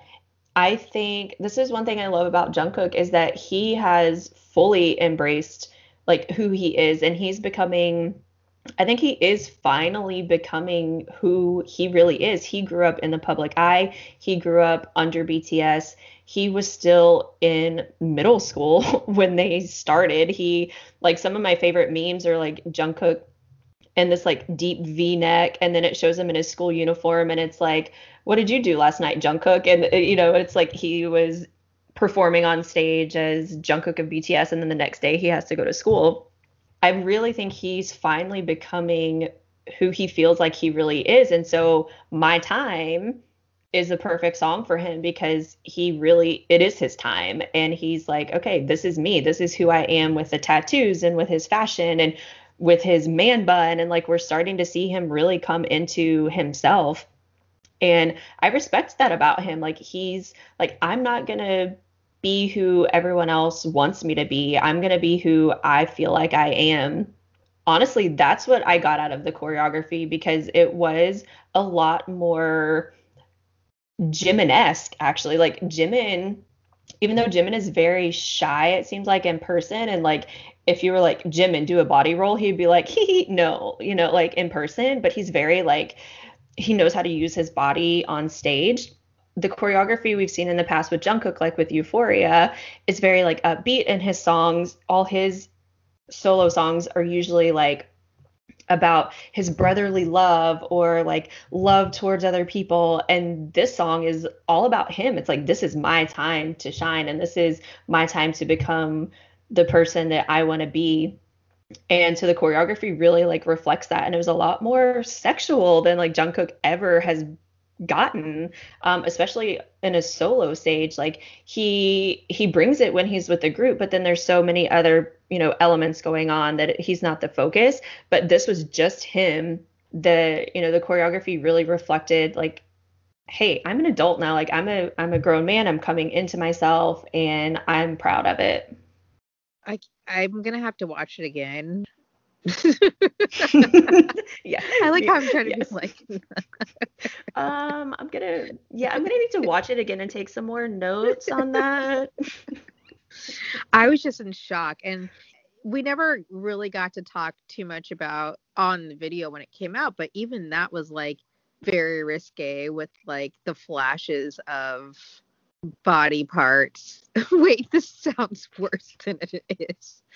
But you know, with the flashes of, you know, they were wearing very loose tank tops, and Right. we had never seen them like that, Jimin or V or um Jungkook. And so it was just like, whoa, like even that felt and I and I think I did allude to this, but I felt like that on was like very much Jungkook's like era. And he was I felt like I was seeing a different side of him during that and I feel like it kind of came forward even more so um in a song like this. And like I said like just like you know he's like let me show you my you know my abs and all these things. And yeah like was not expecting that. And this is definitely a song that like can you imagine if you know you're going to this concert and you don't know what to expect in person? A lot of times they'll perform like songs like this on like the well he likes to go to the extended stage. So like If he can't no. If he came out on the extended stage and no was doing that, uh-uh. I was just sitting trying to just sit quietly during this performance. So I was messaging one of my friends during this. All I said was man Jungkook. She said something I can't say on the podcast. And then I said, go home. and then I just said, he found his time. And she's like, I can't believe you're making jokes at this time. I'm like, that's not a joke. I don't know. I'm just, I'm, it's weird to, I feel weird saying this, but I'm really proud of him, to be honest. Like, to come out and be himself and be who you know just be Jungkook and not to care what anyone else thinks about him or says about him anymore like I feel like he used to really um take that to heart and he was trying to find himself and he's finally himself and I'm just really proud of him for embracing it Yeah, I mean, it takes a certain sense of vulnerability to come out on stage like that, especially when this is a side that he doesn't really like show us ever.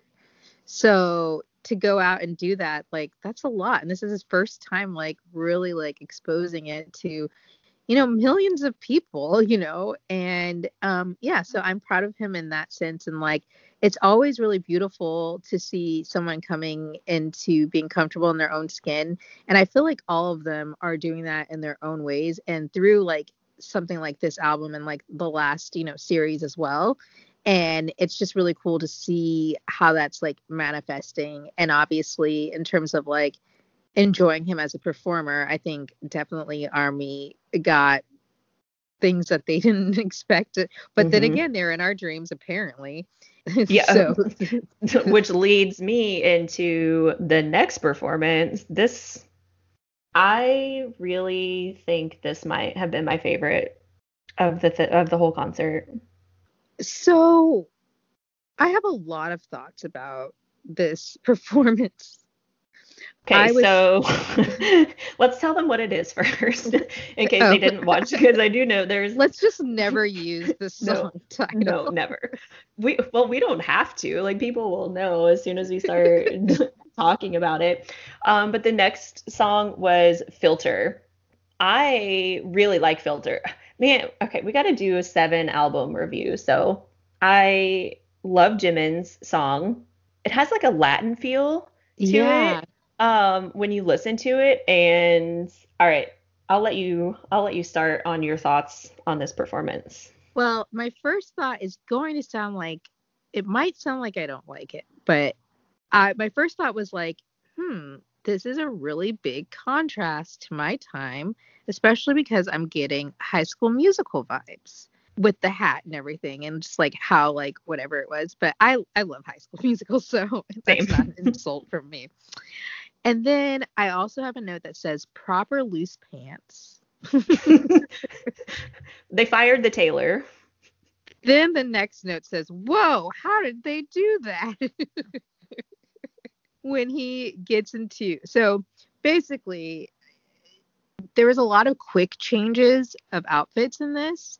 And I was just like, how is BTS like every single act on like America's Got Talent? Mm-hmm. Like he already did that solo that we talked about earlier like oh i'm like a ballerina contemporary you know lyrical dancer and i'm already this this and this a singer an incredible singer and now i'm a quick change artist. And so it's like just add this to their long list of talents. It never ends. And it had a different feeling than JK's, but he's like, oh wait, let me just show you that like it's my time too. and he had a very long I don't really know how to what to call it. um uh, but okay, I'm still processing that. So let me let me say my thoughts before we get to that little that little part. So the song itself has kind of a Latin vibe to me and he did he came out in like this white suit. And so the hat he had reminded me i don't know if you ever used to watch i love lucy but it reminded I me love lucy. of ricky ricardo and like a lot of the hats he would wear in his performances. So it was like this very like cuban vibe to me my notes just literally say Jimin in all caps, dot, dot, dot, and then smooth. Like when you're talking about these outfit changes, everything was so smooth, and Jimin just like exudes like this coolness when he dances. And there were these parts like the backup dancers were like, pulling his jacket halfway off for him and like putting it back on and just like these like little transitions that we're awful at like and and the hats and like he handed the guy his glasses and like he was like putting them on and off. So like they weren't full costume changes a lot of times like so but it was just like little pieces and parts of the costume but it was changing up the whole thing of the dance which the song is called filter so he's like putting on his different filters.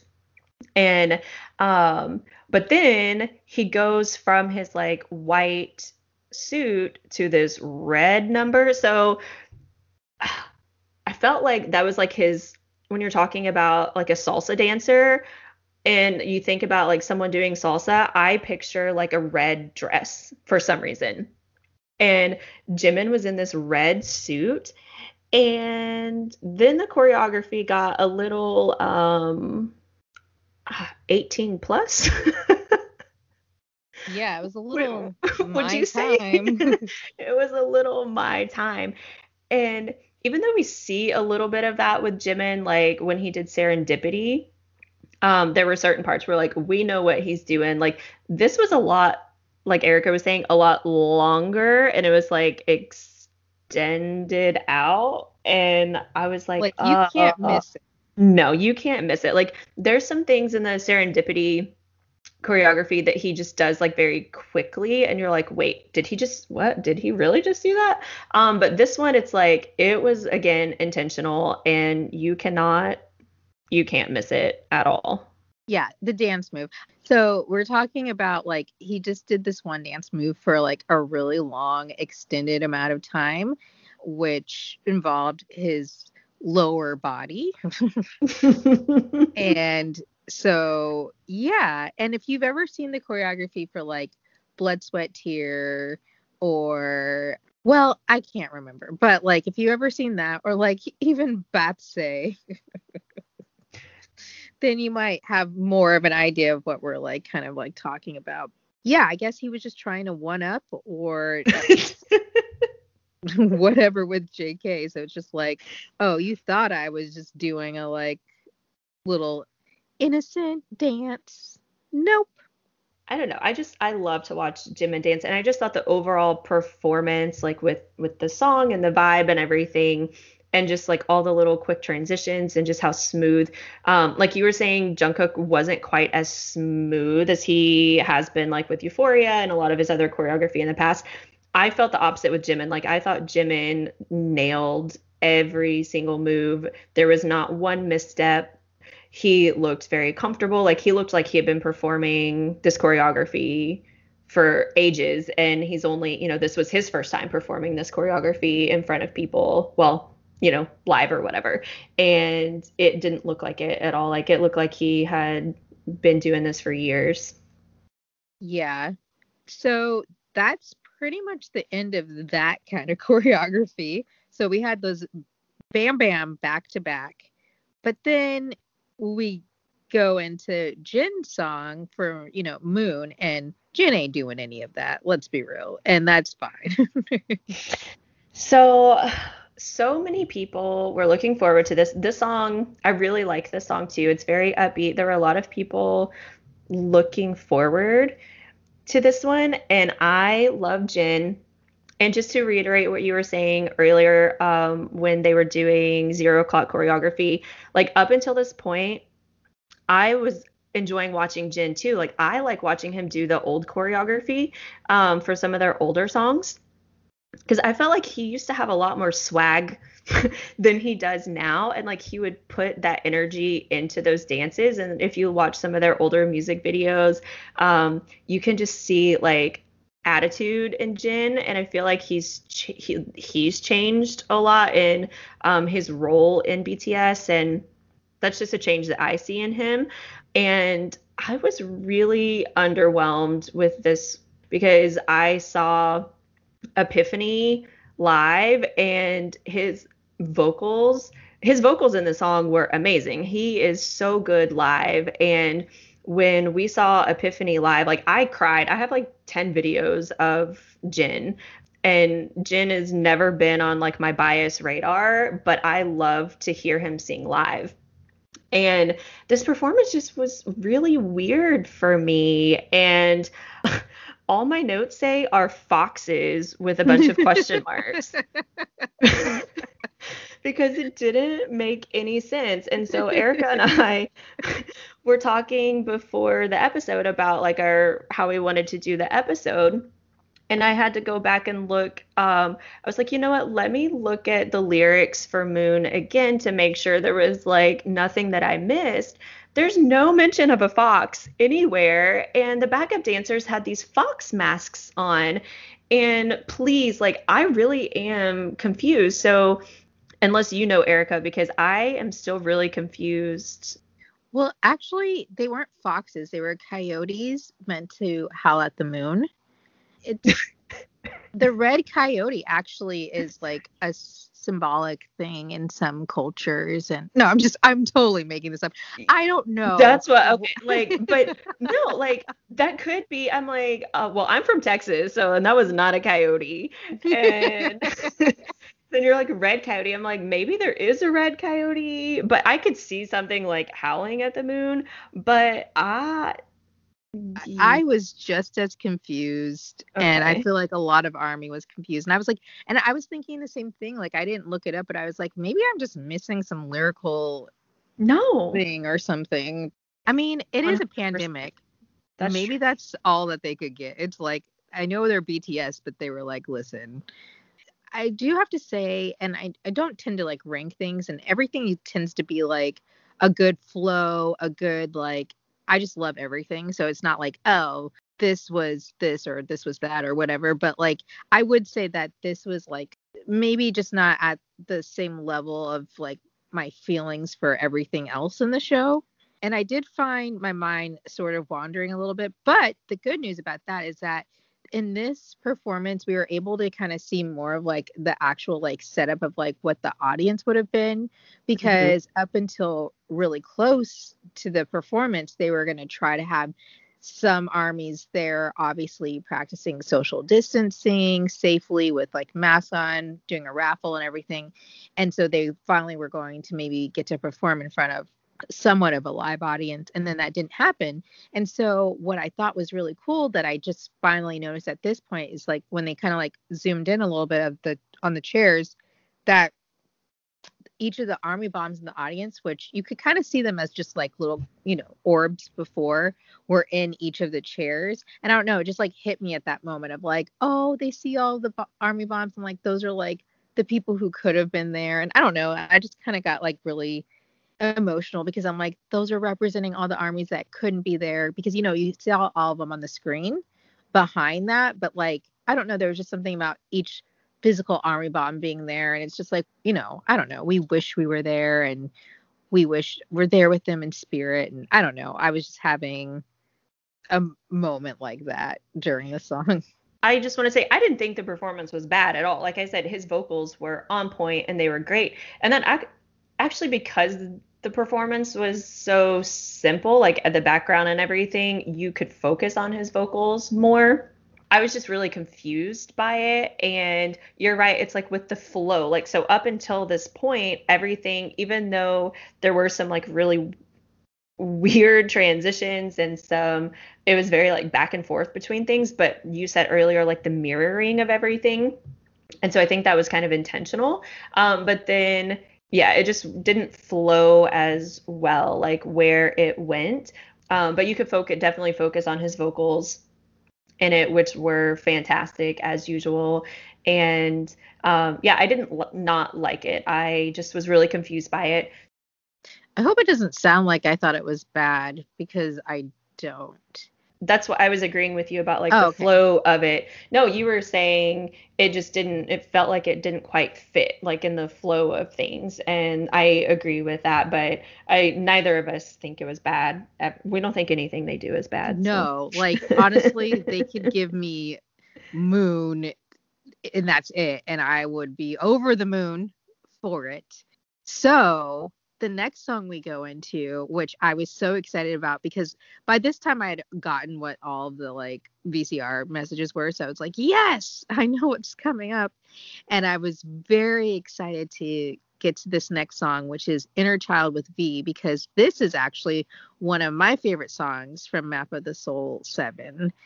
When I would listen to the album, it just felt like this like very epic song. It just feels like this like anthem soundtrack song. So I was so excited to see like what is this going to be? It turns out it was going to be a flash to the future of V's son, his little mini me. And, I actually have a note about that too, which I know we're probably going to talk a little bit more about it, but I was like, Molly's probably thinking, that's my son. and I was like, wait, probably all of Army is thinking that. because it looked so much like Tae. It was so strange. Like he had his ears and his like hair was similar. And anytime Tae interacts with children, I remember when the On music video came out and he um, had the little girl, I think that was supposed to be his sister, and like just how he talked about her and like how professional she was and how like in awe he was of how good of an actor she was and she and at such a young age. And i think he just really respects children a lot. And just seeing him like some of his little facial expressions to this kid and like it was it was so freaking adorable. And they were on a little carousel and i love carousels. Like i've always loved carousels since i was a kid when you go to like six flags and I could hear like the music that the carousel plays and um, his vocals are just I love his voice. And I know Eric always talks about how I was really I just was confused by his voice the very first time I ever heard it because it didn't seem like it should come out of him. Um, but I love his voice. I can't wait for his solo um, album eventually. So I had a little spoiler about this. I knew, I figured that they were going to be doing their solo songs. When we knew that the armies were going to be able to be on the screen and stuff, there was actually a rehearsal that they had to do beforehand, and they had to sing some songs. And so some of them they had to sing parts like in Korean and some people were like it was really awkward. I didn't really know the words and like all this stuff. I asked for this spoiler because uh, a friend of mine knew the two songs that they had had done and one of them was Inner Child. And I was really confused when I heard it because I was like, okay, well, when are they going to sing it? Like, what parts? What are they going to sing the Korean parts? Because that's really fast in some in some parts and like there's going to be english speakers that are going to have trouble with that so i didn't know how they were going to put it together. Um, but then at the end when he sings the mostly english part and say yeah saying we go we gonna change um, that was the parts that everyone sang. And so it had the the army screen and I got really emotional just because I could see what this would have been and like what this should have been live and having Army sing this with him. And it really made me sad for a second that we couldn't be there and that he couldn't see this with hundreds of thousands of people singing with him you know that that just lasted for a second because then I saw all of the people on the screen and like heard their voices and I think he felt the sentiment that was supposed to be there with everyone singing along with him and I think it made the song really special. I think what you're not saying that if you know just like with anything online and technical difficulties there's just like a lag that moment, this emotional crescendo of a moment, climax of a moment, was kind of like not quite executed the way that you know it's envisioned in your head because it can't be because right. there's just going to be a delay. And so it's just like even though everyone was singing it just started to be like sounds that weren't like in sync with like right. the song. And so v's like continuing to sing because you know you have to. I mean, I wouldn't expect him to stop, but he's like you know singing over it. But it's like a just a lot of disjointed noises. Right. But then, like you said, when you like look at the armies like excitedly, and you know that they're trying to like do it. So like I feel like I was like torn in that moment. There was a a, a a sentimental side of me that was like, oh, like this is like I exactly what you were saying. Like I know what this moment's supposed to be, and I do still think it means a lot. And everyone's just trying to like give their love and sing out for him and everything. And then there's a part of me that's like a little bit outside of these moments sometimes, and I think I can like look at things sort of humorously. And I was like, uh, this is not what they had planned. okay, I have to admit, and I feel like a horrible person now, but I kind of was laughing. But I was laughing and also like sentimental at the same time. And it just like happened, you know. I think that the sentiment was still like felt. I wear my heart on my sleeve and mm-hmm. I have a very expressive face, so I probably just would have looked like I don't know, like a fox in headlights. Um, I don't know, but well, that I mean, that's a really good point because he didn't falter at all. He kept going, and you're right.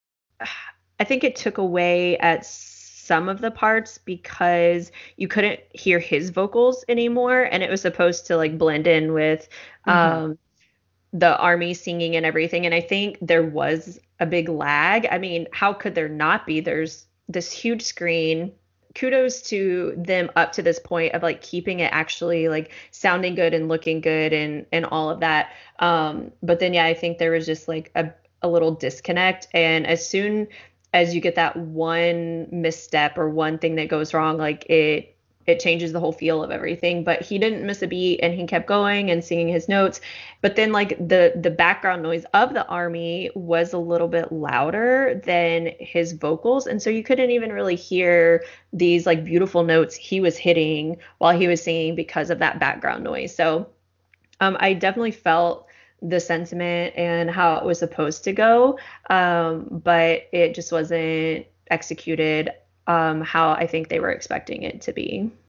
Yeah, and you know, you're dealing with people who have different internet speeds and all around the world and different lags, so it's just it is what it is. But like you said, I do think the sentiment was there, and it's something that like if you can either find it touching or you can like laugh about it if you want. Like it's things happen um and i feel like i did like both you know? I was just like oh my gosh but also this is so sweet and also oh no but also oh i love this song you know?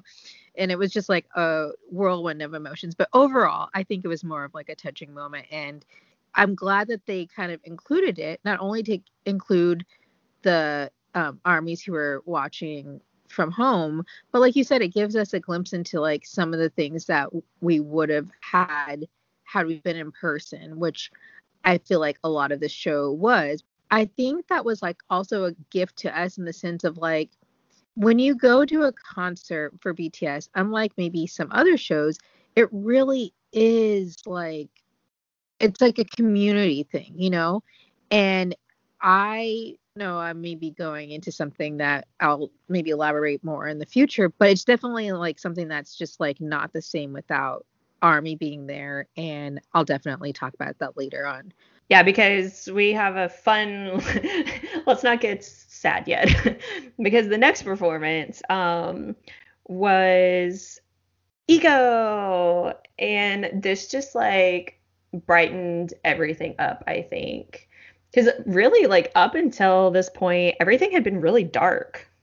Yeah up until this point um it was you know well and that, and that just speaks to map of the soul seven because like okay i have to say when i was still anticipating going to the show live i was wondering like how am i going to like this i wonder compared to speak yourself and so i wasn't sure how i'd feel especially because of the tone of the album was like a lot darker.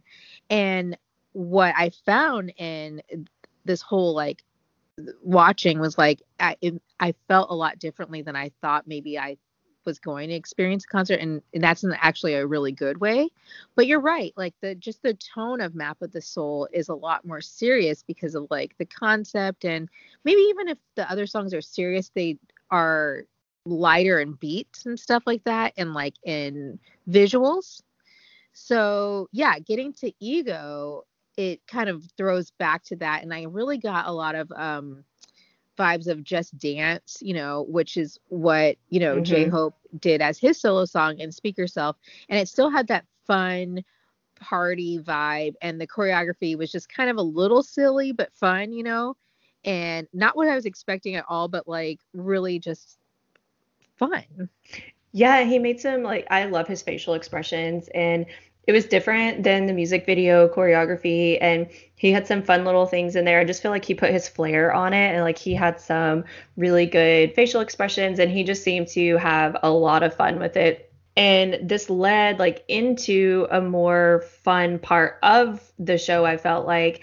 And i was too like thinking about how they were going to do seven um, because things are a little bit a little bit darker and you're talking about deeper issues and things in a lot of these songs and um, so I this was a good transition. So I liked how they used Ego as this kind of party song of like, okay, let's lead into this new era of hope and happiness and using J Hope as that. And I I mean, that was such a great thing on their part to have him do Ego and just like leading into this next part of the concert, their life, their album, like everything going on with them and like it they're so strategic in everything they do and they're so smart and I love that and this was surprising that BTS joined him at the end of Ego. So like they got to be out there at the end of the song, which was like something you know, you weren't really expecting. I guess they kind of They've done that before. Well, I was trying to think with like the end of um RM does Love, you know. Mm-hmm then but i don't know that they're actually there with him at the end of the song like this the song was still going and they're kind of like dancing yeah. on stage with him and they just got to be a little bit sillier like you said which did lead into boy with luv. So i just wanted to point out that they were there at the end of the song. Um also that he was in a convertible a red convertible and it was real and my boyfriend pointed out the fact that he's like you know if this was a concert in the US I feel like it would have been like a prop car or like something like that but like no that dancer is really like driving the car and it's a real vehicle and I feel like BTS always does these like things that are a little bit more like risky or like dangerous than like American artists would do. Like when Jungkook did Euphoria at the last and show. He flew. And, yeah, he flew like but like for instance, Taylor Swift goes and does something similar like that in the audience, but like she's on like this like stand and it's like very stable and she has like this huge belt on and like you know what I mean? Like it's just like very like secure and stuff. Whereas like he was like on a string and he was like whip me around, you know, like it's just like he was whipping so fast around like that stadium, you know. And they I feel like they stand kind of close to fire a lot of times and like pyros like on the America's Got Talent performance of Dynamite, like those fire things were going off real close to them. And they do that same thing with like their concerts, like the pyrotechnics and like the sparklers coming out of the stage. They're like, oh, yeah, we'll be here. Or like the fire behind them, even in this show.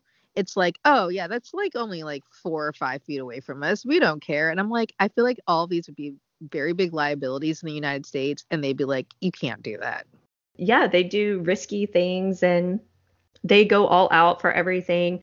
But then like that leads into Boy with Luv, which we've seen like a thousand times. And I like how they've changed it up. And it was very similar to how they did it um, at Bang Bang Con. Mm-hmm. Um, and they had these little like light up umbrellas. And um, it was just like a more looser performance of Boy with Luv.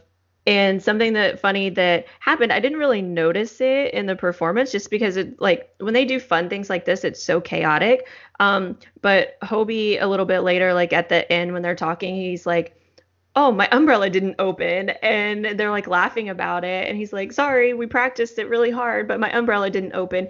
And so like you can't predict these things. And I didn't even notice that his umbrella didn't open. Like who would have known that that happened unless he would have unless he said it um, but like I love when they just do these like chaotic performances of things and you're like you don't know who to watch and these things all these things are going on or they do a different spin on a performance we've seen a thousand times and so and it still is cute and fun and happy.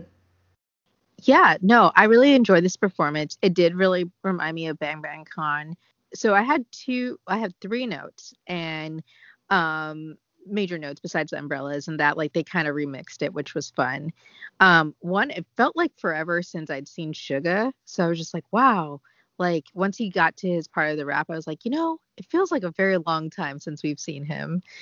Um and then the other thing was that i felt like this is like the best i feel like jimin has ever looked.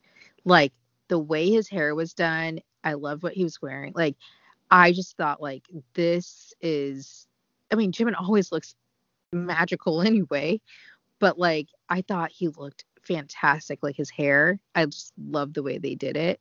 And I loved the color. I just loved everything about it. So um, I loved the way he looked from this point on in the concert.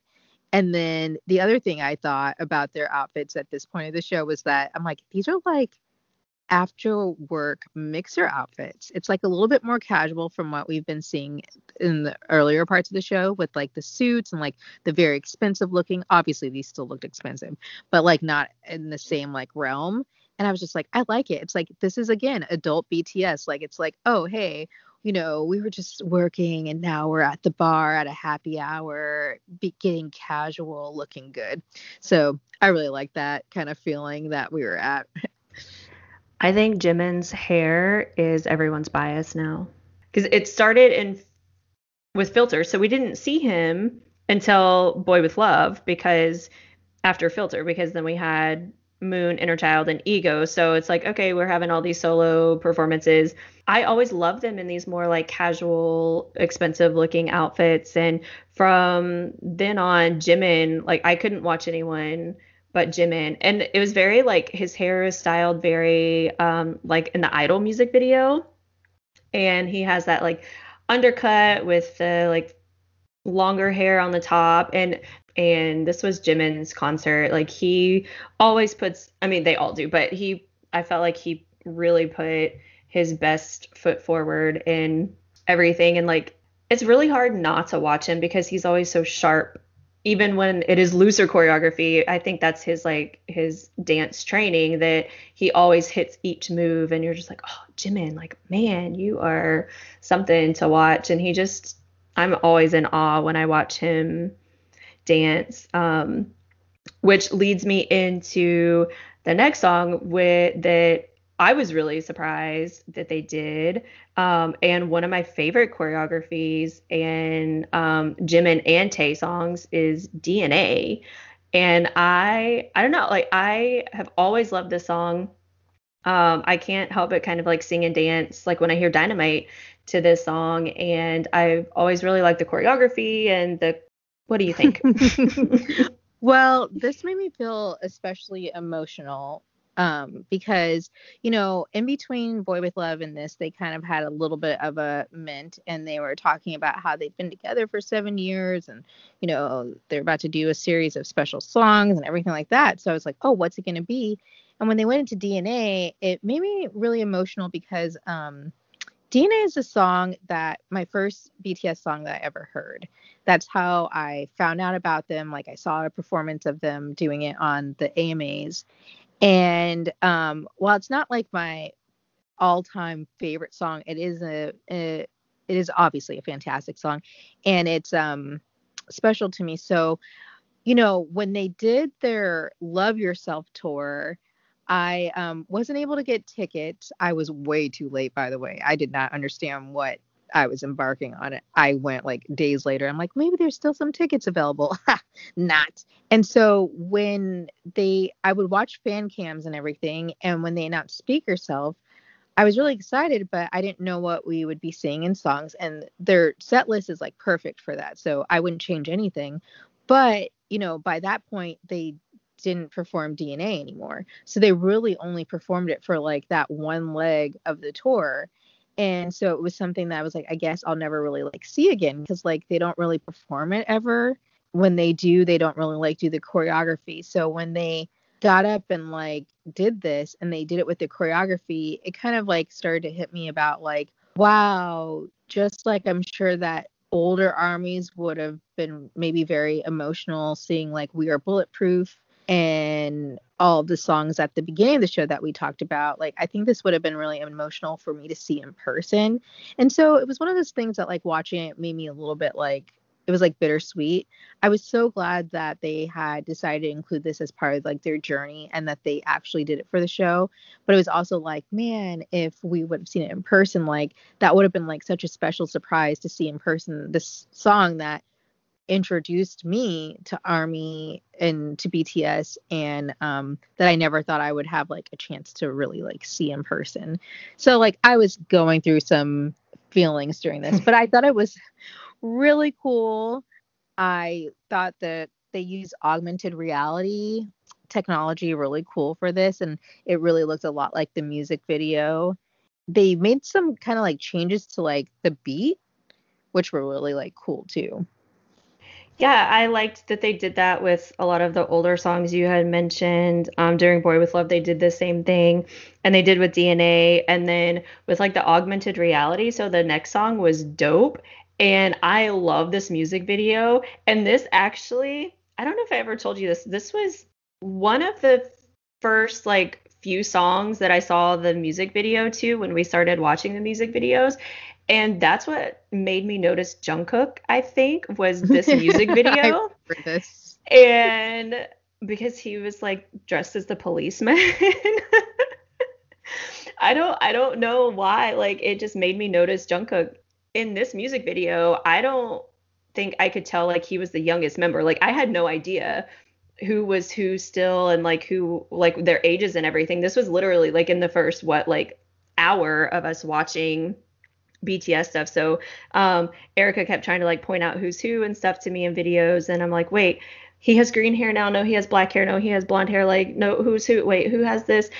And I really like this music video, and so they use like the the screens and everything to make it look like they're in the elevator, and they as I always talk about their personalities, they were like acting like they were in the elevator and it's like falling really fast and they're like like and they're using their faces and stuff like to look like they're actually in the elevator and then they do a little bit. I really like the choreography um, in this song, and they do a little bit like at the end, but basically it's just kind of like an augmented reality type VCR behind them. But it was really, it was a really fun change, and I didn't expect this one. I also was surprised by this. I mean, I know that they've done it a lot in like medleys and stuff, but they did the full song. This was one of my favorite, all time favorite BTS songs, which I feel like I can say that about pretty much every song, but um this one is really up there on my list and it was one of the first songs that I really fell in love with and I love the choreography. And yeah, like you said it kind of makes me think of memories because I remember we were going through and like I knew some of the members but I didn't know them yet so like we were kind of like going through and like being like okay let's look at this member and this member and like I do remember you like Jungkook really standing out to you in this one but I was like I think I knew that he was like really young in this, so I was just like that was like blocked from my mind. I was like, um, I'm gonna go look at the race car driver or something. I don't really know. You know, he just has like a little spark in him, and he's a born performer. And as for like this particular performance, I really was getting vibes of two things. One, Tower of Terror at Disney. and I was also getting Escape from Gringotts from Harry Potter Wizarding World at Universal. You know, now that you said that, um, I was too. And at one point, I kind of was getting a little dizzy, and I was like, uh, I need to look away from the screen for a second. and actually, some of those rides make me a little sick if I like I have to focus on like a certain thing, and I can't like look out of my peripheral or like watch too many things because I get um, kind of like car sick almost. And so, um, except for on the Gringotts ride, like I I do that one really well, but some of the other rides like that, I can get kind of sick. So I had to look away for a second because it was there was a lot going on. Yeah, there was a lot going on in this performance, but that brought us to the next song, which maybe was the most surprising to me, which was No More Dream. It it was surprising to me until the end. I don't know. They they did the song and then at the we'll talk about the performance a little bit, but then at the end they did this I think in some of the end of the year performances or like award shows or whatever um, in the VCRs where it says like no more dream and then they cut out the words no more and it just says dream. And so that was kind of like leading us into okay, we have no more dreams and now it's like okay, no, you need to dream, dream big. And so that was kind of their um their message now is have dreams.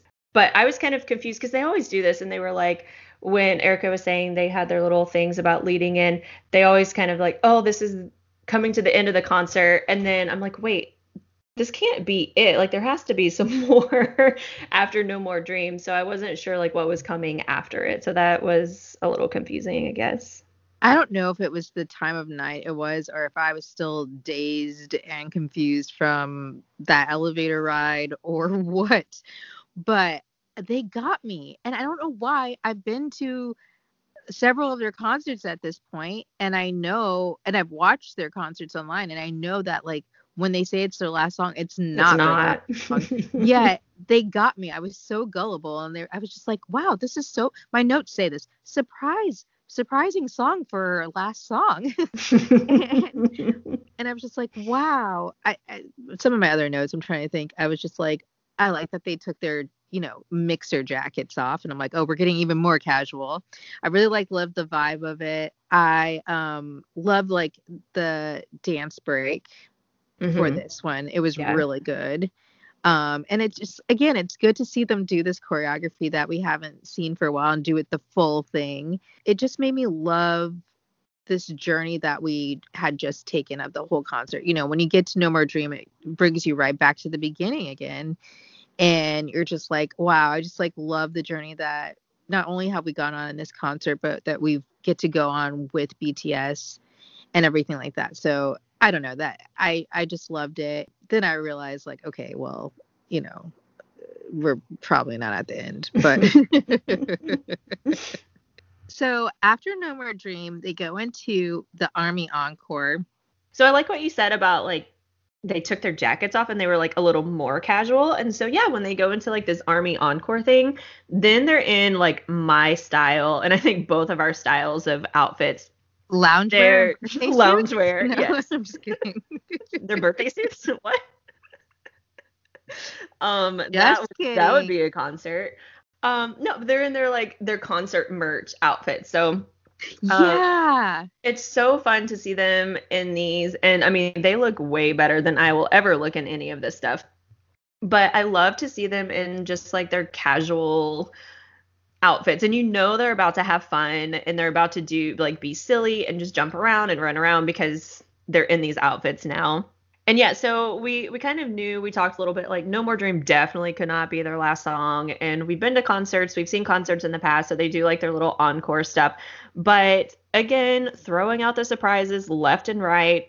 There were three songs.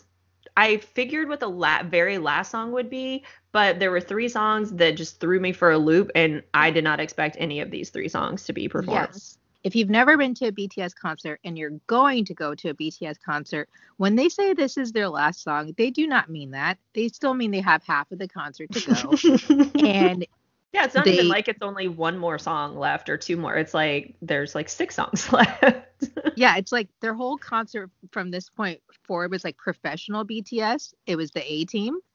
And now it's a B side. we were getting ready for the B side. Like you said, they end up changing into their merch, which is like it's so smart. Like by the way, I wanted to comment on that too. They were selling their merch before this show, right? And they were like, "Oh, here's a pre-sale, and here's like all the Map of the Soul one concert, you know, stuff." And I looked through it, and I was like, "I guess I don't really like need anything or whatever, right?" Mhm. So I was like, it's fine. I don't need to buy anything. And um, then you know, Hobi comes out with his like bag, and my boyfriend's like, oh, that's such a cool bag. And I'm like, yeah, it is, isn't it? And I'm like, now I want everything that they're wearing. I want if it's even available anymore. Like I'm like, it probably sold out the minute they stepped out in any of this like merchandise. Yeah, I'm actually on Weverse Shop right now, and like everything, everything's sold out. And it's just like, uh, I should have known. But it's like at the time, I'm like, I don't need that. Um, Man, I didn't see this beanie at first, and I really want this beanie. Now that it's gone, it's like, you know, I had my chance. I was I was actually on the website during the pre-sale too. And I was like, do I? Do I? And now I'm like, why? Um, maybe because I've given them all of my money by the I way. know. But yeah, like when we know they changed into this merch stuff, and it is it is very smart because I don't think anything was sold out before this concert started.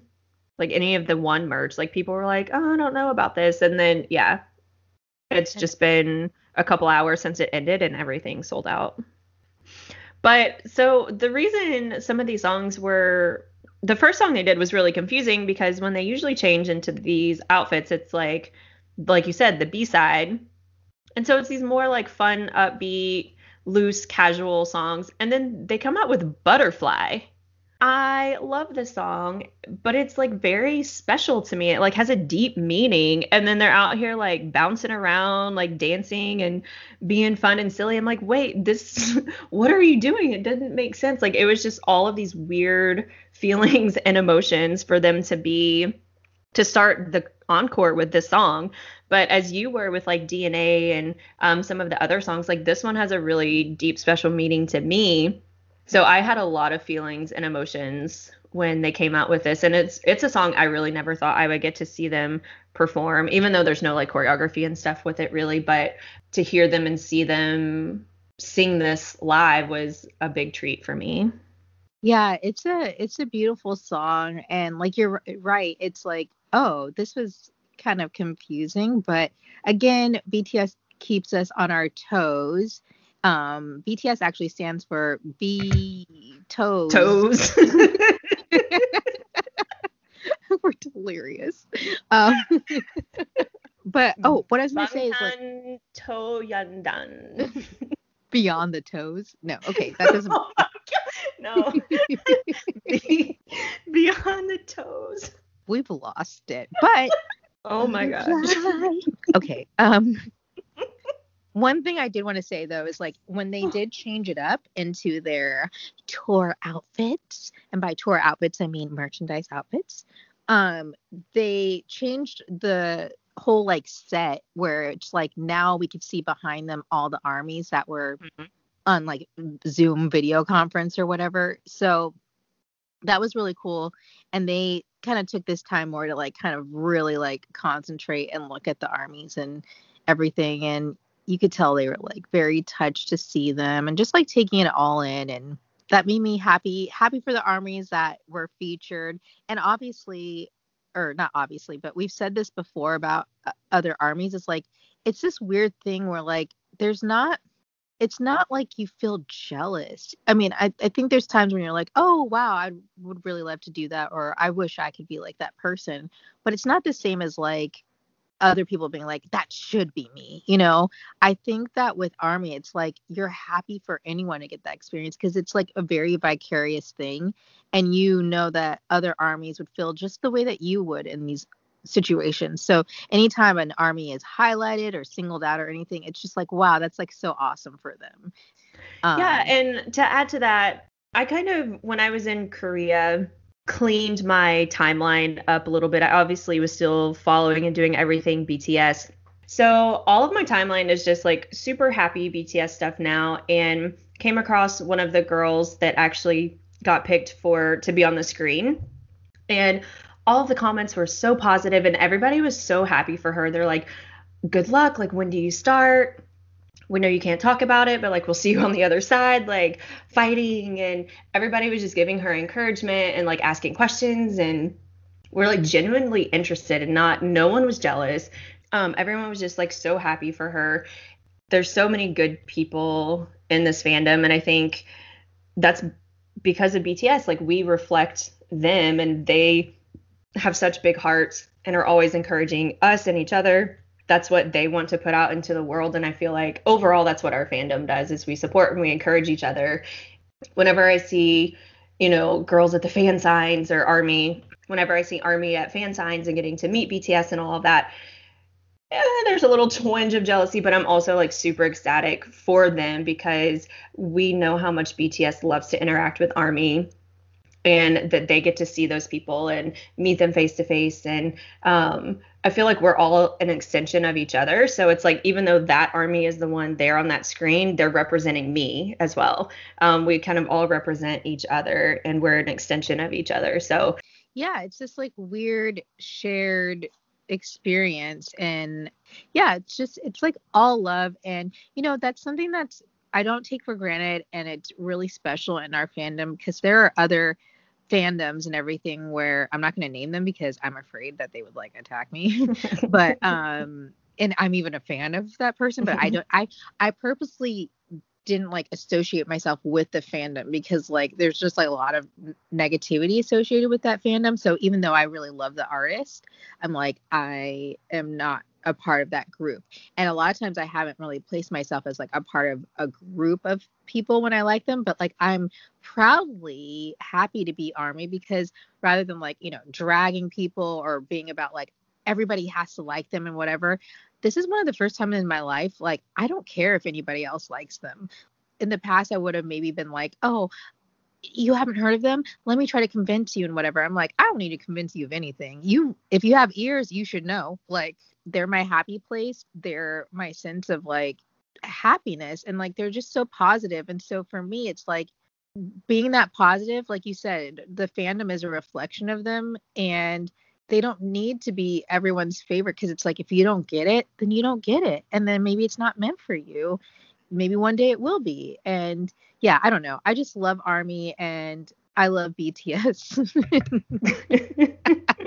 I had a point to all that, and I don't know if I found it, but like me too. And we didn't really talk much about this butterfly performance, oh, yeah. but I think your sentiment like kind of goes along with the depth of BTS and just like the meanings behind their songs and um, that's reflected in them and their personalities and then that also reflects into us and they pour their heart and soul into their music, into their writing.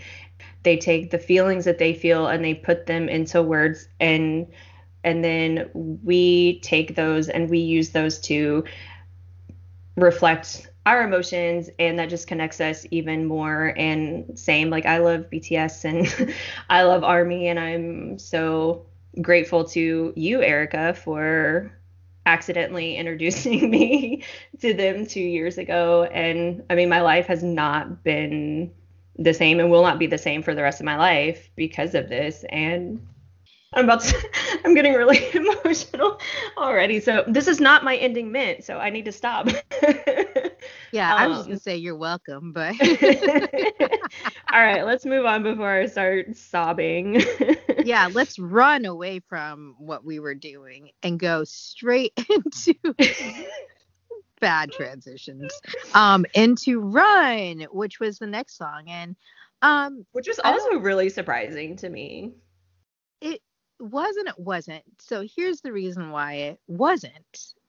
here's the reason why it wasn't to me. I feel like Run is like the army song for K Army.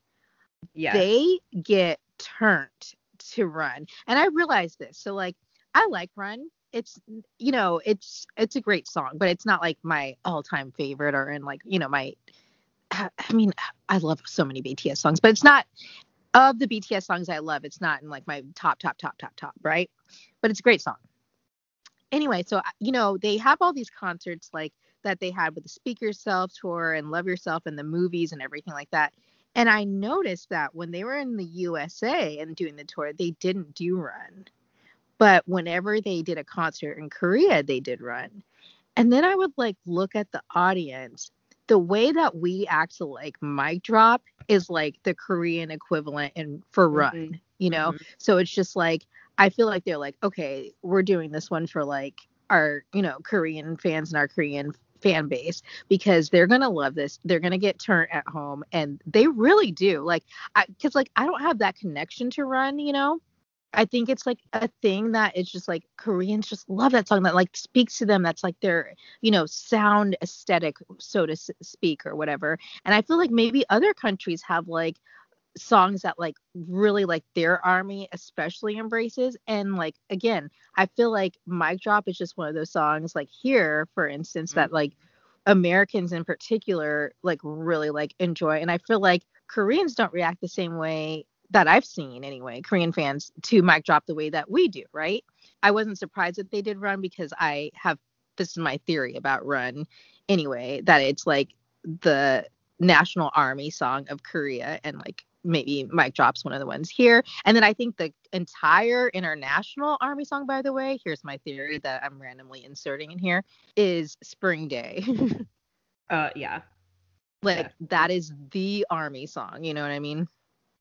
Run was just like I was really excited for it because I do like the song and it it is like another one of those like you have to get up and stand up and jump around to and when you were talking earlier about like K armies are much more c- civilized. We'll say they're much more civilized at concerts than we are and um but this song I know in like the Love Yourself DVD when they um when BTS sings Run like everyone's up on their feet and jumping around and dancing. And so you're right like it just has this energy and i think a special connection with k armies. And it's kind of one that they use used to like lead off with. And so it like gets the energy and gets the hype up and like starts the the whole concert off on a good note.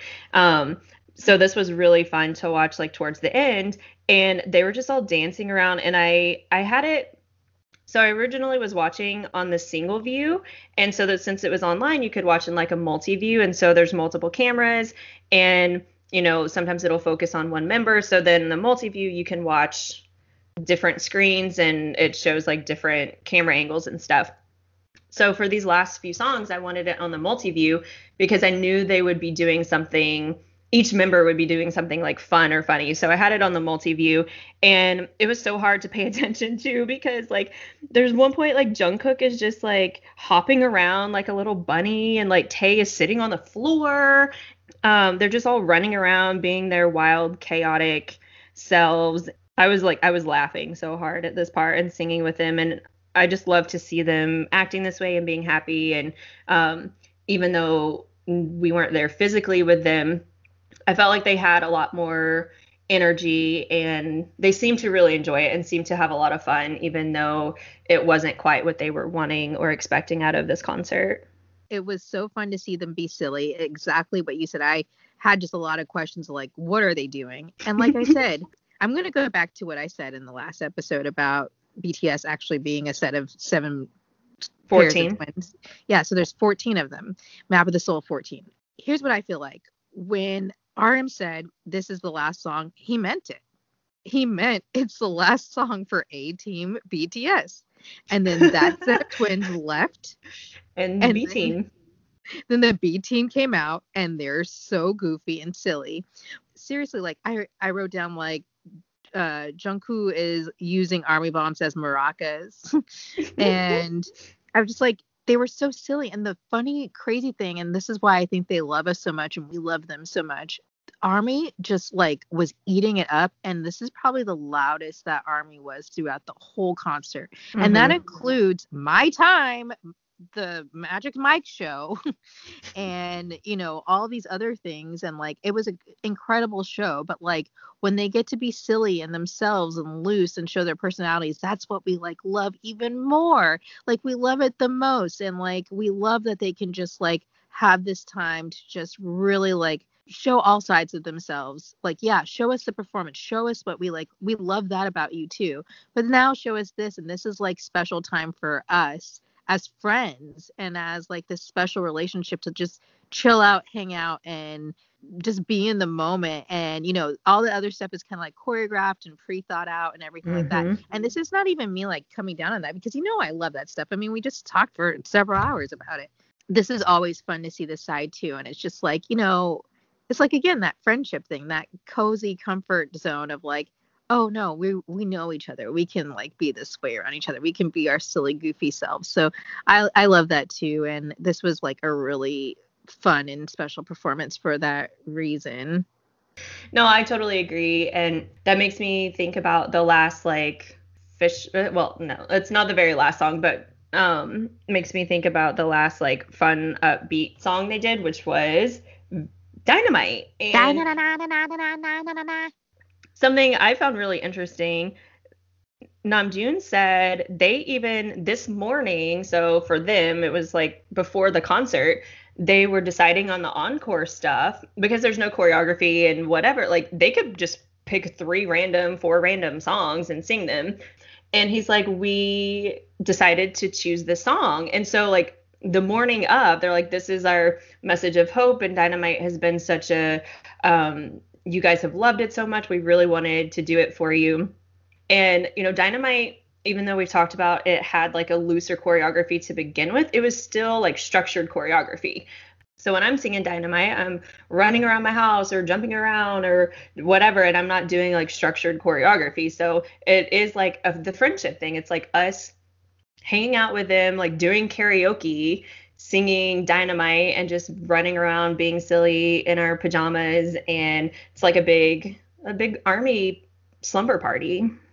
It really is especially with some of us in our loungewear but um maybe i was losing it during this concert because one i got tricked by this is our last song which we know that's never the case but also like when dynamite came out i was like hey i forgot about that song like I would I totally forgot that you know I that we talked for three hours last week about dynamite. I forgot about it, and I think it's because I was such a map of the soul mode, and dynamite's not really attached to that for me. Mm-hmm. So I guess it just was like I didn't even like notice it was like missing. And maybe because we had done that episode and we had seen so many performances, I didn't really like think about it not having been performed on this show or anything. So when I was like, I was like, oh, they said there's three more songs. I'm like, okay. So we have Butterfly, we have Run. I'm like, what's the last one gonna be? And I'm like racking my brain for like what I think it might be. I'm like, is it gonna be Baepsae? What's gonna happen? You know, and then it's like Dynamite. I'm right. like, oh yeah, that makes perfect sense. Of yeah, like their number one Billboard and worldwide like charting song. Yeah, it's probably going to be Dynamite.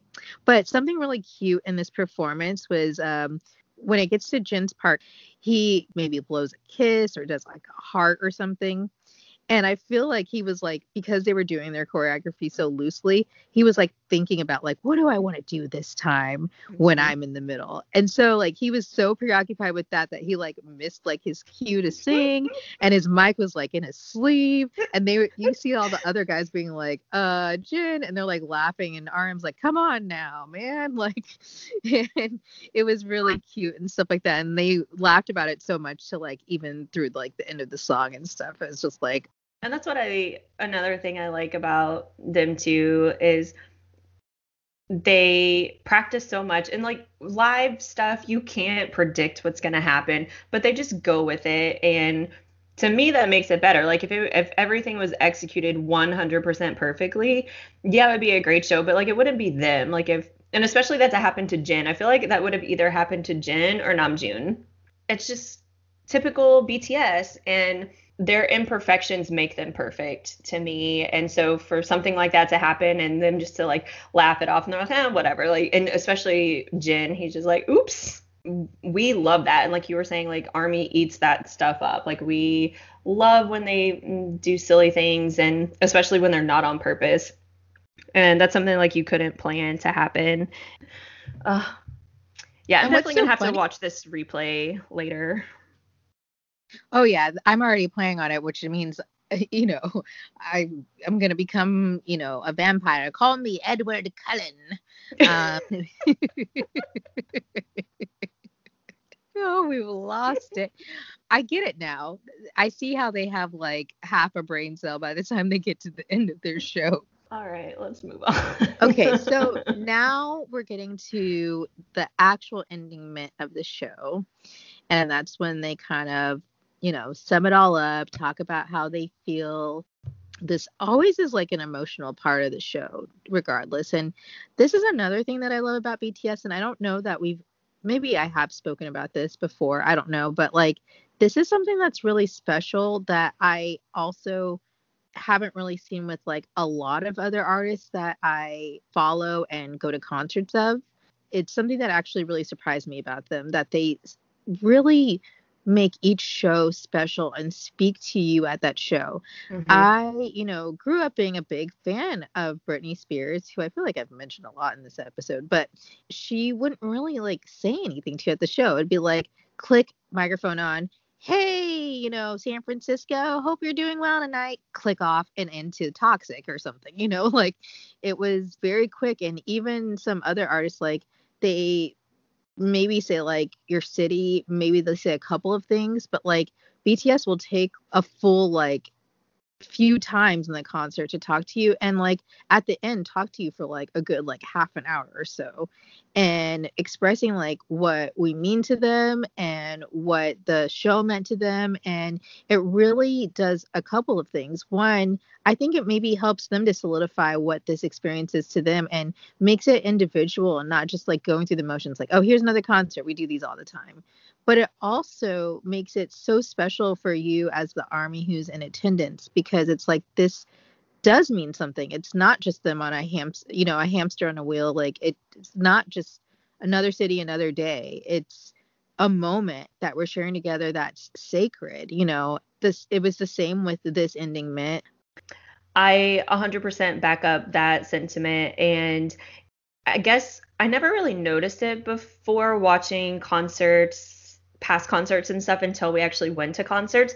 And then we were in different cities but not even in the different cities but like the different nights of the same city their ending ment was still different. And it's very specific to that night that concert because they also have a different experience every time. You don't know what happened to them during that day or even right before the concert. Like someone could have gotten hurt or like had gotten bad news or something really good could have happened. And so um, their experience for each concert is different and they express that in each concert. And it's not like oh hey i'm still in this city i'm still here whatever. They express the sentiment for that specific night. So regardless if you just went to one or if you went to all of them you still feel like it was special for you. And I got that sentiment here as well. And Hobi, I feel like Hobi starts a lot. It was a much different mood. And like we were coming off of this high of their fun, silly songs, um, you know, them doing dynamite, and then they start their ending ments. So they spoke all in Korean. Um, so my translations weren't 100% all the time. So I just kind of got a little bit of my translations. So I don't know exactly what they were saying, but what I got out of Hobi's, he was 80 20 in this concert. Like he was 80% happy and then he was 20% disappointed. And the disappointment was obviously not being able to see us. And Hobi for me is always such a positive person and he always puts like a good spin on it. So for him to actually like express his disappointment and his sentiments like really hit hard for me because I feel like he doesn't do that very often. And um, other than in that mama when he lost it, um, I think that was the first time any of us had really seen him get that emotional. And he didn't cry or anything in this, but just hearing him express like his disappointment and not being able to see us, that really hit home for me and like how difficult this has really been on them as performers and even though they were able to do this like big elaborate concert there was nobody there there were no people there to for us to give them the energy. And as performers this is what they live and breathe. And for them to not be able to do this for real people um, i can't even imagine what they're going through. But it really hit me when hobi said that like hey i'm only 80% happy. You know when he said that it really made me think about how this pandemic has kind of caused Army and BTS to be more in like a long distance relationship. Mm-hmm. And I know for some of us, obviously, like it kind of always is. Like we know them through the internet and through their music, and not like necessarily like super directly. Like we're not interacting with them like in person, but it still just like feels different. Maybe all of us can relate to that feeling during the pandemic of like not being able to see your friends. Some of us can't see our families because maybe they're far away or you're putting them maybe like you feel like in danger or you know whatever it is and it's been a time of like loneliness and distance and you know as much as you can you can connect with people from afar and you can have friendships and nurture them and everything it still isn't the same as like being in person with someone feeling that connection and that energy and i totally understand him saying like this is great but it's not the same and mm-hmm. it's the best that we can do so we're happy about it but like at the same time you know, we like live for this other stuff. It's the same thing being army. Like I know that some of the people watching will unfortunately never get to see a BTS show for whatever reason. Mm-hmm. And we've been fortunate enough to have the opportunity to go and see them. And when you do, it is different. And like I'm getting emotional, but I know I always joke about freaking Dionysus. but I'm going to bring it up again because that was the culmination of it like really hitting me that like they're real. They're in the same space as I am. Mm-hmm. And I was having like a dream come true of getting to see them do what they do best, and that's perform live, you know. And again, think of how powerful their energy is through a screen.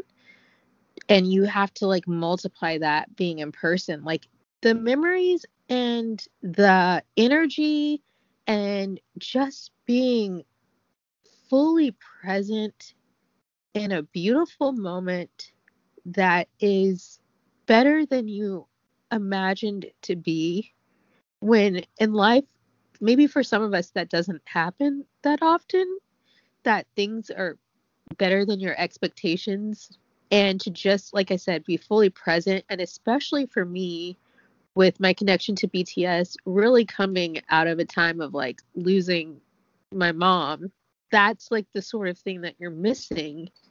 And so I know that performing live is what gets them through all the hard stuff and it motivates them for the hard work they do. And it's the same for us. It's their motivation, getting to see them, getting to see, enjoy them as artists is what can motivate us and get us through times too. So, and that's exactly what happened when Jimin started speaking next. And I think exactly the sentiment you just said is what Jimin was feeling. I feel like he lives to perform. He has such a big heart. And I think he takes every moment in and he feels that special connection in every concert, in every person. I feel like he's the one that looks us in the eyes. And I feel like he's one also that maybe reads our comments and sees like our stories and where we came from. And he knows that a lot of us found them in times of hardship, in times of loss. And he's one that wears his heart on his sleeve, like a lot of armies do. And he got very emotional and he's he's cried before, but he lost it. Like he was sobbing and just to see like his tender heart and how emotional he got and that's pretty much what he said was what you were just expressing that it's so hard to not be together and to share in these moments together one thing i love about jimin he said he got so distracted um, towards the end because he was thinking about all these emotions and he apologized for not being like at the top of his game. And I'm like, Jimin, nobody noticed anyone else but you like this entire concert. Like you killed it. Like he is perfection all the time and he gets in that headspace of like I I got really sad or I got disappointed or I got upset and he thinks it comes out but that's just he's so professional. To me it didn't show at all. I didn't notice him getting distracted. I didn't notice any of that. You can just see how much it means to him to perform and to do what he does. And he loves it so much. And for us to not be there with him and for them to not get to do this concert how they wanted to do it took such an emotional toll on all of them. And you're right you you can't replicate the experience of being there in person versus watching it sitting at home on a screen. And even though it was amazing performance and amazing concert it you know it's not the same. It's not the same for us and it's not the same for them. And i think we all feel that. You're totally right about him wearing his heart on his sleeve and being just like so emotionally like full and also just being a perfectionist like you said like whatever he was feeling inside and i think that bts is really good at this it didn't come out in their performance at all. Whatever he felt was not there not clicking and the guilt it seemed that he felt of like i'll do my best to like show you something better and they always say that it's like um you don't really need to do that. this is hmm. pretty amazing and pretty my my soul is gonna leave my body if you do it any more perfect than what you did. I know you mean like you were an angel who literally yes. came and like spread your wings and flew in front of us, and you're like, I'll do better. It's yeah. like um, we can't take better. no.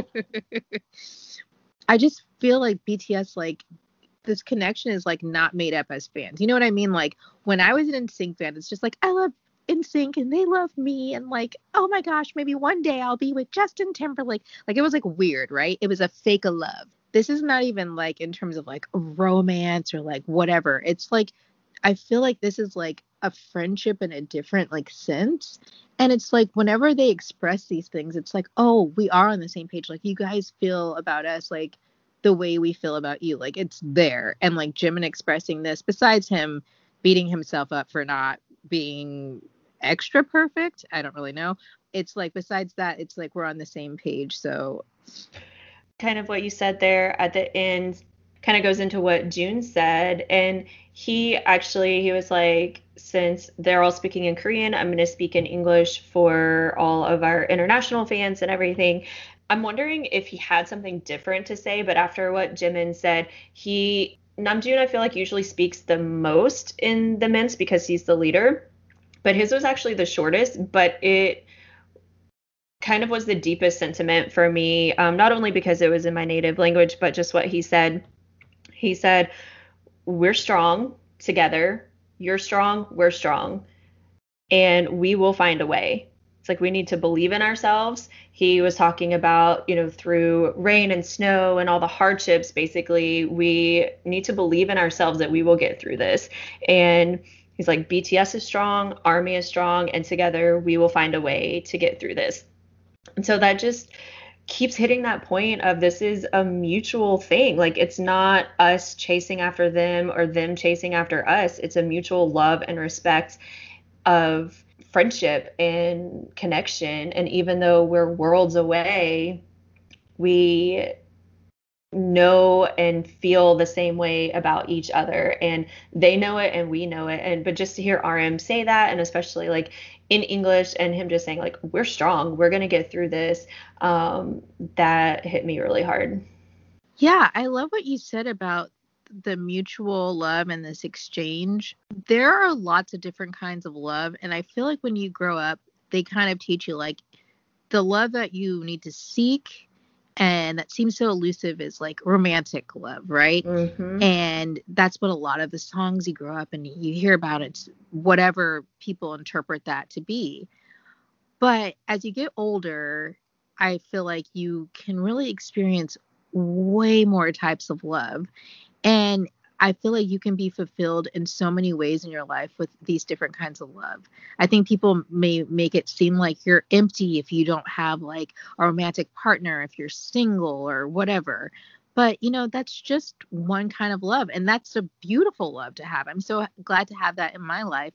But there's other things too. Some people maybe don't have the like love from like their parents or a traditional family structure, but then they have such a full love from like their friends or from mm-hmm. you know maybe they get to be a parent someday even if they didn't have that and they get to like pass a different kind of love on and experience that one of our first episodes i think talked about this where um the guy from the london times is like why aren't there you can't tell me they're not going out and partying or like whatever this negative article was when you think about like groups here or whatever, it's like, yeah, that's what it's all about. It's about getting girls.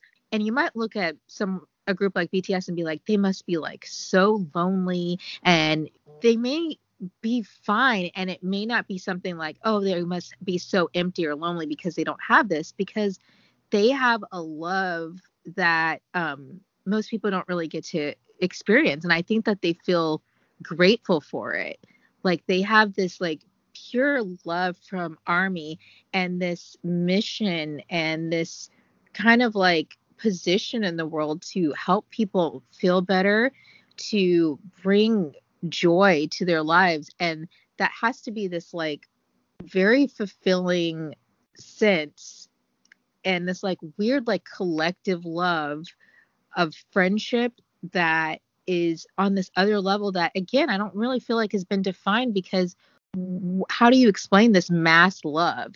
And it's something that I don't know if I think existed or I wouldn't have expected it to until I'm like a part of it, you know? And that's what that's what I was gonna say. I don't think you can explain it until you just have to experience it. And I, it, it's very strange that you um, were saying that because I was just talking about that with a friend um, a couple days ago. That I grew up kind of chasing romantic love because that's what we see here in the states. Like we see it in um, movies and music and it's everywhere. It's like okay you're not fulfilled unless you're in a romantic relationship. And where i'm from in a small town um, you graduate high school you go to college you meet someone you get married and you have kids. And that's just kind of like how it goes. And then um, you, if you get to a certain age and you're not married, people start asking questions. Why aren't you married? Why don't you have kids? Why don't you say, well, one, it's none of your business. But two, maybe that's not what I want in my life, or maybe it just hasn't worked out for me. And I used to feel bad. Like I people would make me feel bad about myself because I got to a certain age and I'm not married. And that should that shouldn't matter like y- that might make you fulfilled but that's not what is happening for me right now. And I didn't really understand that until I was actually in this collective relationship and until I met the friends that I've made through BTS, you know, starting with Erica and then my few, you know, closest friends, army friends that I have now. And I am 100% fulfilled in my relationships with this collective love and I can give you guys love and you can give it back to me. And it's all I need. And I am not searching or chasing for that anymore because it found me. And that's, I feel like BTS is that for a lot of people. Yeah, maybe you don't have a father figure or a mother or siblings um, or even friends. And that's what BTS brings to your life is that feeling of love and acceptance and they just make you feel like you have a place in the world when there were times that you didn't feel like you did. Um, and they help you to find your path. And and it's it's not even just BTS it's it's the collective of it. It's the people that you meet through them and the people that they draw to them um, are just amazing incredible people. You can't explain it. It's just something you have to experience for yourself. They're a vehicle for love, like more love in the world, more love for ourselves, more love for them as people. They're also breaking so many norms and when you talk about that in terms of like maybe what the definition of masculinity masculinity is or attractiveness or what people perceive of you know at least from the american point of view of what a group should look like so they already do all those things but I think they also do it on a deeper level of like, what does love look like in your life? And, you know, society can make you feel like if you don't have like what we said, like these standards, that your life is empty or that you are missing something or whatever. And they're here to kind of like show you that like love is bigger and more transcendent and can reach you at any place. You don't have to. Mm-hmm. It's like, oh, if you're single, then I guess you're not loved. No, that's not what that means. Like, I think about people who don't even have children, maybe they have nieces and nephews, and like, or dogs, or dogs, or plants, you know, or plants. Yes, we're really into plants right now. Um, what really matters is first loving yourself, because once you get there, then you can accept whatever the love that is meant for you and that you want is. You can stand in that and not be ashamed and it can come in the form of through this music and through this group. And so like and RM, yeah, his message was really short but sweet but good and needed. And I do think he kind of changed it in reaction to Jimin's mm-hmm. message. Yeah, me too. Um, Jungkook was Jungkook came after RM, and I was really interested after Jimin, like what everyone else was gonna say, because you could see like during Jimin's ment, everyone else just kind of like i think they were a little sh- not shocked but they were i don't think they thought jimin was going to be as emotional as he was and so maybe they all changed their sentiment a little bit um or maybe they didn't because jungkook he didn't really respond maybe how I thought he would respond. Um, but he was just very like thankful. Um, and he just said he felt very encouraged and that he had a lot of fun. So um, it was really good to hear him say that because everyone else kind of had this like down energy. And then Jungkook was like, you know what? It wasn't what we expected, but I'm very thankful and grateful that we're still able to be here and perform. And he's like, I felt very encouraged by seeing like the army on the screens and everything. And he's like, and I still had a lot of fun doing it. And I just think he like he just loves to perform too, and it's it's really fun for him, and he loves being on stage. Yeah, I got the same vibe. He's he's like, if I can perform, then I'm cool with it. You know, yeah. like I'm totally fine. So and maybe he could better than maybe some of the other guys really perceive like the digital energy. Mm-hmm. You know, he is the golden closet maknae, you know, so right. he is like a true introvert. So he's like, ah, through a screen, that's fine with me, you know? right. And then after Jungkook um, was Jin, and I know you had a, some stuff to say about this. I'll just say what I got out of Jin's from like the translations that came through for me. Jin was just kind of talking about after Dynamite and like practicing for this, it really didn't feel like they were getting ready for a concert. Like he felt because they promoted Dynamite so heavily and everything they were doing up until that point, um, he felt like it was more of a promotion than an actual concert.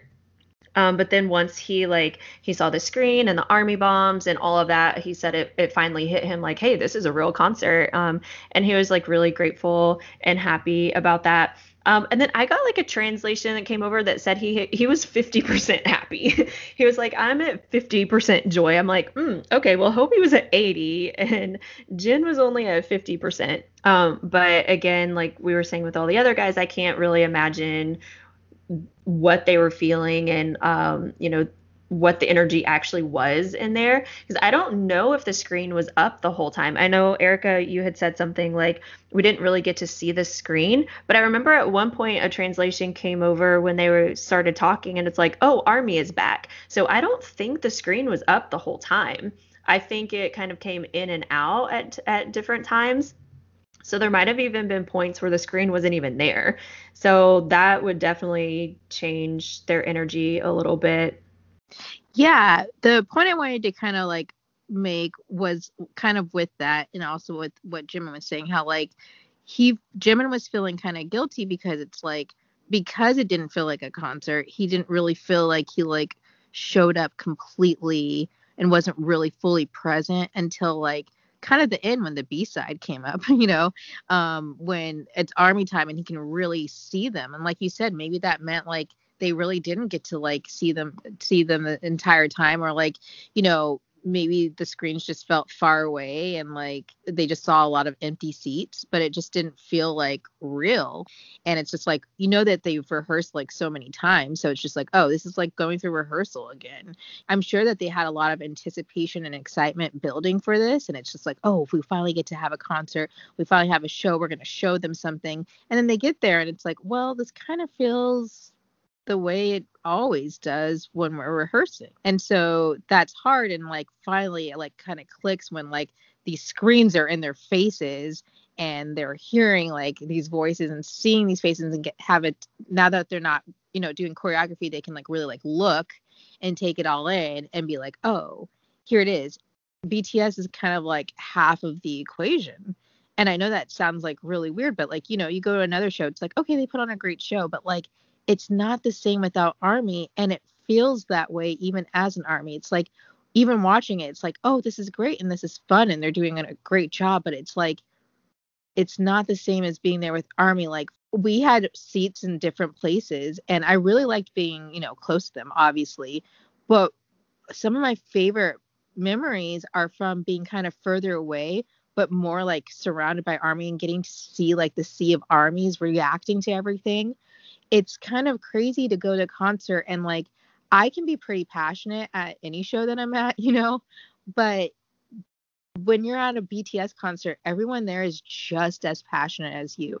Armies are so diverse. They're all backgrounds, all ages, all genders, all, you know, types of expression and so all races. And so to see like what the world should be and you're feeling that and it's just for this positive vibe, it really is like army and BTS coming together and that special combination that really makes it feel like a true BTS concert. So I totally understand why Jin was like, uh, I'm only 50% pleased. And Hobi, you know, uh, I'm like kind of 20%, like how it's sort of disappointing, even though it's also so great to get closer to each other and everything. And that's a great a great point. I'm gonna kind of put Yoongi and Taeజin together because they kind of had a similar sentiment and it goes exactly with what you were saying. They both were saying they were feeling empty. And Yoongi said it, it felt empty, and Tae said it was very hard for him to be motivated without a crowd because you can't replicate that. I mean, they could have literally had 70,000 virtual army and it still wouldn't have been the same as being in person.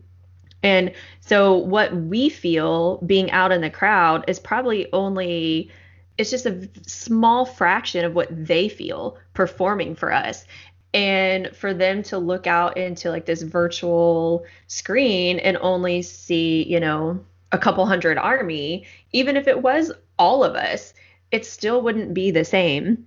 So I can understand too, Yoongi saying like he felt empty. Then he did feel encouraged by seeing Army. Um, and then to just reiterate the sentiment of the friendship, he even said, like, I can't wait for us to hang out again. So for them, it is. It's just like a hangout of them getting together with their friends, 60,000 of their closest friends, and hanging out. We give them, that's why they do what they do, is for us.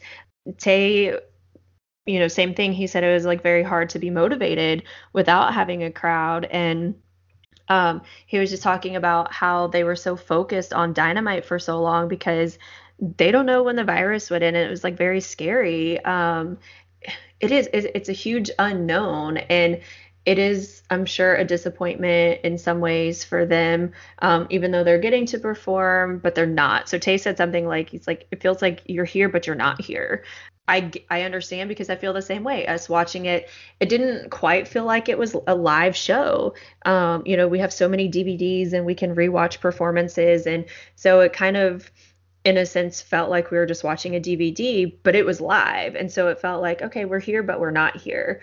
Um, I'm glad that they had the idea to have Army in the audience as best that they could in these times uh, I think with nobody there, it would have been a totally different experience. So at least we were able to give them that 50% boost. It's a hard time for everyone, but I'm, you know, I'm sticking with Namjoon of together we will get through this and we are strong. They are strong as a group. We are strong as their support.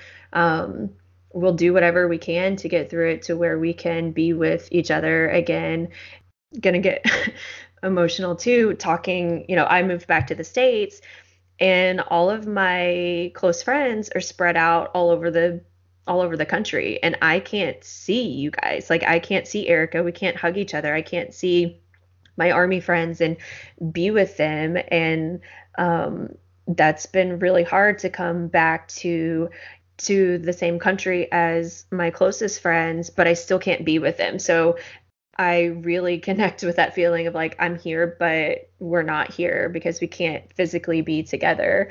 Um, and but we are strong, and we will get through this, and we will be together again one day with each other with BTS. And I will take all of RM's advice. We, I will be strong, and we will use them to be a positive force, to be the light other people need, what a sentiment. So I think that's a really good place to go into the final song of the whole show, which I think we all knew what it was going to be.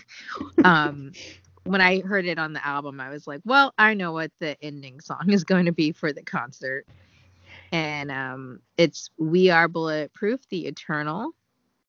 And, and I, I was less emotional than I thought I would be. I think I cried I cried too much during Jimin's ending bit. And then when it got to it, I think it was more of like a hope for me than like a sad thing. Um, every time it comes on my playlist, like I start sobbing. And I knew like I wouldn't be prepared for it when they sang it at the concert. Um, but I was much less much less emotional than I really thought. And I think because of like all their ments and like I was just really thinking over what all they were saying.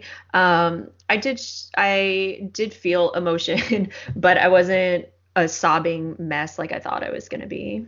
Yeah, I wasn't as emotional as I thought I was going to be during the actual performance. And I think it's mm-hmm. because like they seem to be pretty all right too. I think if they would have been like really like teary eyed or something, then I would have probably gotten emotional. Like you said, it kind of was all expressed a bit before it. I can probably see myself losing it at the actual show. Mm-hmm. Um, but with this, I think I was able just to like be there and they had really cool AR mm-hmm. um, technology, augmented reality. It was almost like a the way I'm gonna say it's not gonna sound. They were like, floating cubes. Yeah, I was gonna say it's not gonna sound as like cool as it was, but like they were floating cubes that looked almost galaxy like, but they weren't like stars, but they were cubes and like it was like moving army faces and stuff like that. And I don't know what else to say. Like if you can listen to the song and the lyrics and like it's a song just for army about how they wouldn't be them without us and we're in this together so i mean it kind of like perfectly punctuated what rm was saying we are not seven with you. And the line that always gets me is when they say, um, Why are you still walking with us? And the song just has such meaning and heart, and they wouldn't be them without us, and we wouldn't be who we are without them. I don't think the connection that we have with them is unlike anything that I think has ever existed, to be honest. And I've never seen it. And I don't know if we will ever see anything like this ever again. So I'm really grateful and thankful t- to be part of this because this is a once in a lifetime thing, I, I think. Oh, yeah. Um, I mean, it's so special. And we've said this many times before, but we're grateful to be a part of their lives in this way. I feel grateful to be a BTS fan and um, to be a part of the army. I feel like that's such a gift that I've been given. And but I used to I used to think that I was born in the wrong era, and after BTS, I was born exactly when I needed to be, and I'm so this is where I'm supposed to be and I will never I will never take this life for granted and um, I will be forever grateful to Erica for um, this is what getting up at 4 a.m. does to you and having four cups of coffee. I'll be forever grateful to Erica for introducing me to them because my life literally would not be the same. And I have found joy and happiness when I really didn't think I would be able to. Yeah, I'm really glad I bought this concert. I mean, so am I. I'm I'm super grateful. I really enjoyed the show. Um, it was good to be back with them, even if it's not 100%. You know, one of the things I've learned in life is just to kind of like appreciate progress and appreciate what you do get and what you do have. I'm really thankful that they put on this show and you can tell with like the army who were there, they tried their best to like really be, you know, representatives of all of us and to get as close to them as they could and to be as much of an audience as they could. I think one of the things like they said is like through these times like you know, you can wish for things to be different. You can wish for things to go back to normal, and they may never go back to normal. But all that you can do is be present and just try to be aware and grateful for what is in front of you, for the time that you have, for the moments that you have. And I was grateful for this live experience. One of the reasons I wanted to do this is because I wanted to be there when they were doing it. I wanted to feel that energy as much as possible. I wanted to know that they were doing that right at the moment that I was watching it. I was like, BTS is doing this right now. Like they're saying these words to me right now. And I also wanted to know that I was watching and having this similar experience that other armies were having. Like I said, I wasn't really emotional during We Are Bulletproof the Eternal, but when the show ended and I was kind of like sitting there thinking about I was just like, this is like just so bittersweet, but this is such a gift. And I guess like the overall sentiment, I know we've kind of talked about this a lot, but the one other thing I wanted to say was just like, what I love about BTS is that in this relationship, we are a gift unto each other. And I think that's the perfect example of what maybe all relationships should be a mutual exchange of love. They've spoken in their lyrics about fake love, about one sided, about like all this stuff. And you want to get to a place in your life where there's like this reciprocation and this exchange. And as much as we are singing their praises and appreciating them, what is beautiful about this is that they appreciate us just the same. And they say we walk together.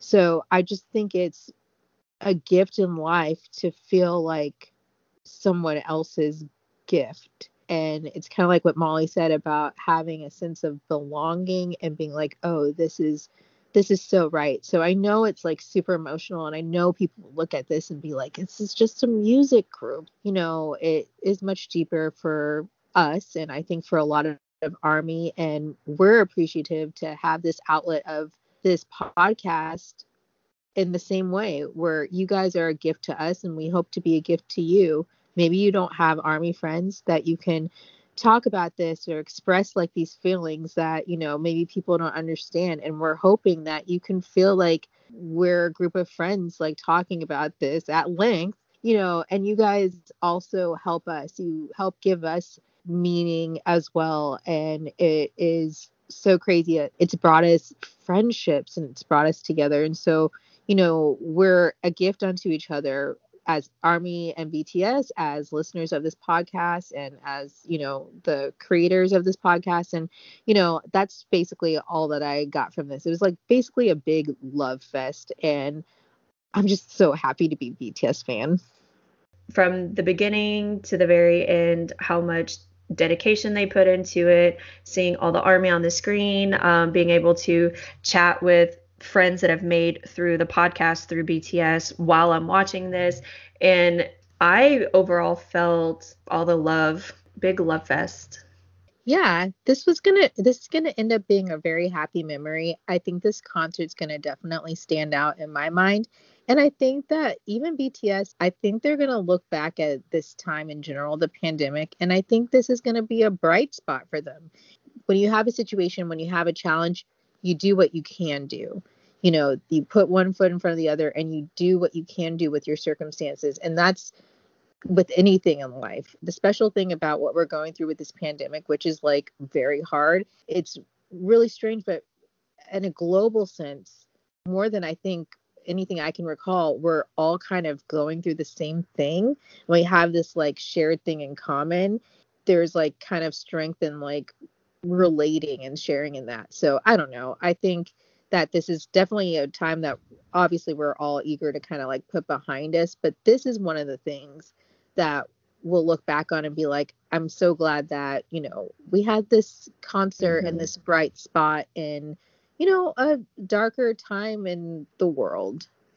Yeah this was just a great experience and it will be a, a really good memory to have in such a difficult year for everyone across the world and um, it's just something else that brings us together. We're all going through this hard time and enjoy this happy shared experience together in what is and has been a really um, unprecedented time in our lives. And, you know, we have a lot to look forward to. Um, this has been a hard year, but with BTS, we have a new album coming up. So we'll have uh, comeback promotions to look forward to. Um, hopefully, some new performances. We'll have some new songs, and you know, we they always put out new content. So um, we have Run BTS. I think will be coming back soon. So we have only what two two months left in uh, this year, but with BTS, um, and the things that they put out for us and the things that they do for us that'll make it a little bit brighter and um, make it a little bit easier for us to get through the rest of this year. Yeah we'll finish strong as namjoon would say. Yep. don't change. We gon' change. We gon' go change. da na na na na na na na why say no? Why say no? Why say no when you can say BTS? Bye, guys. See you next time.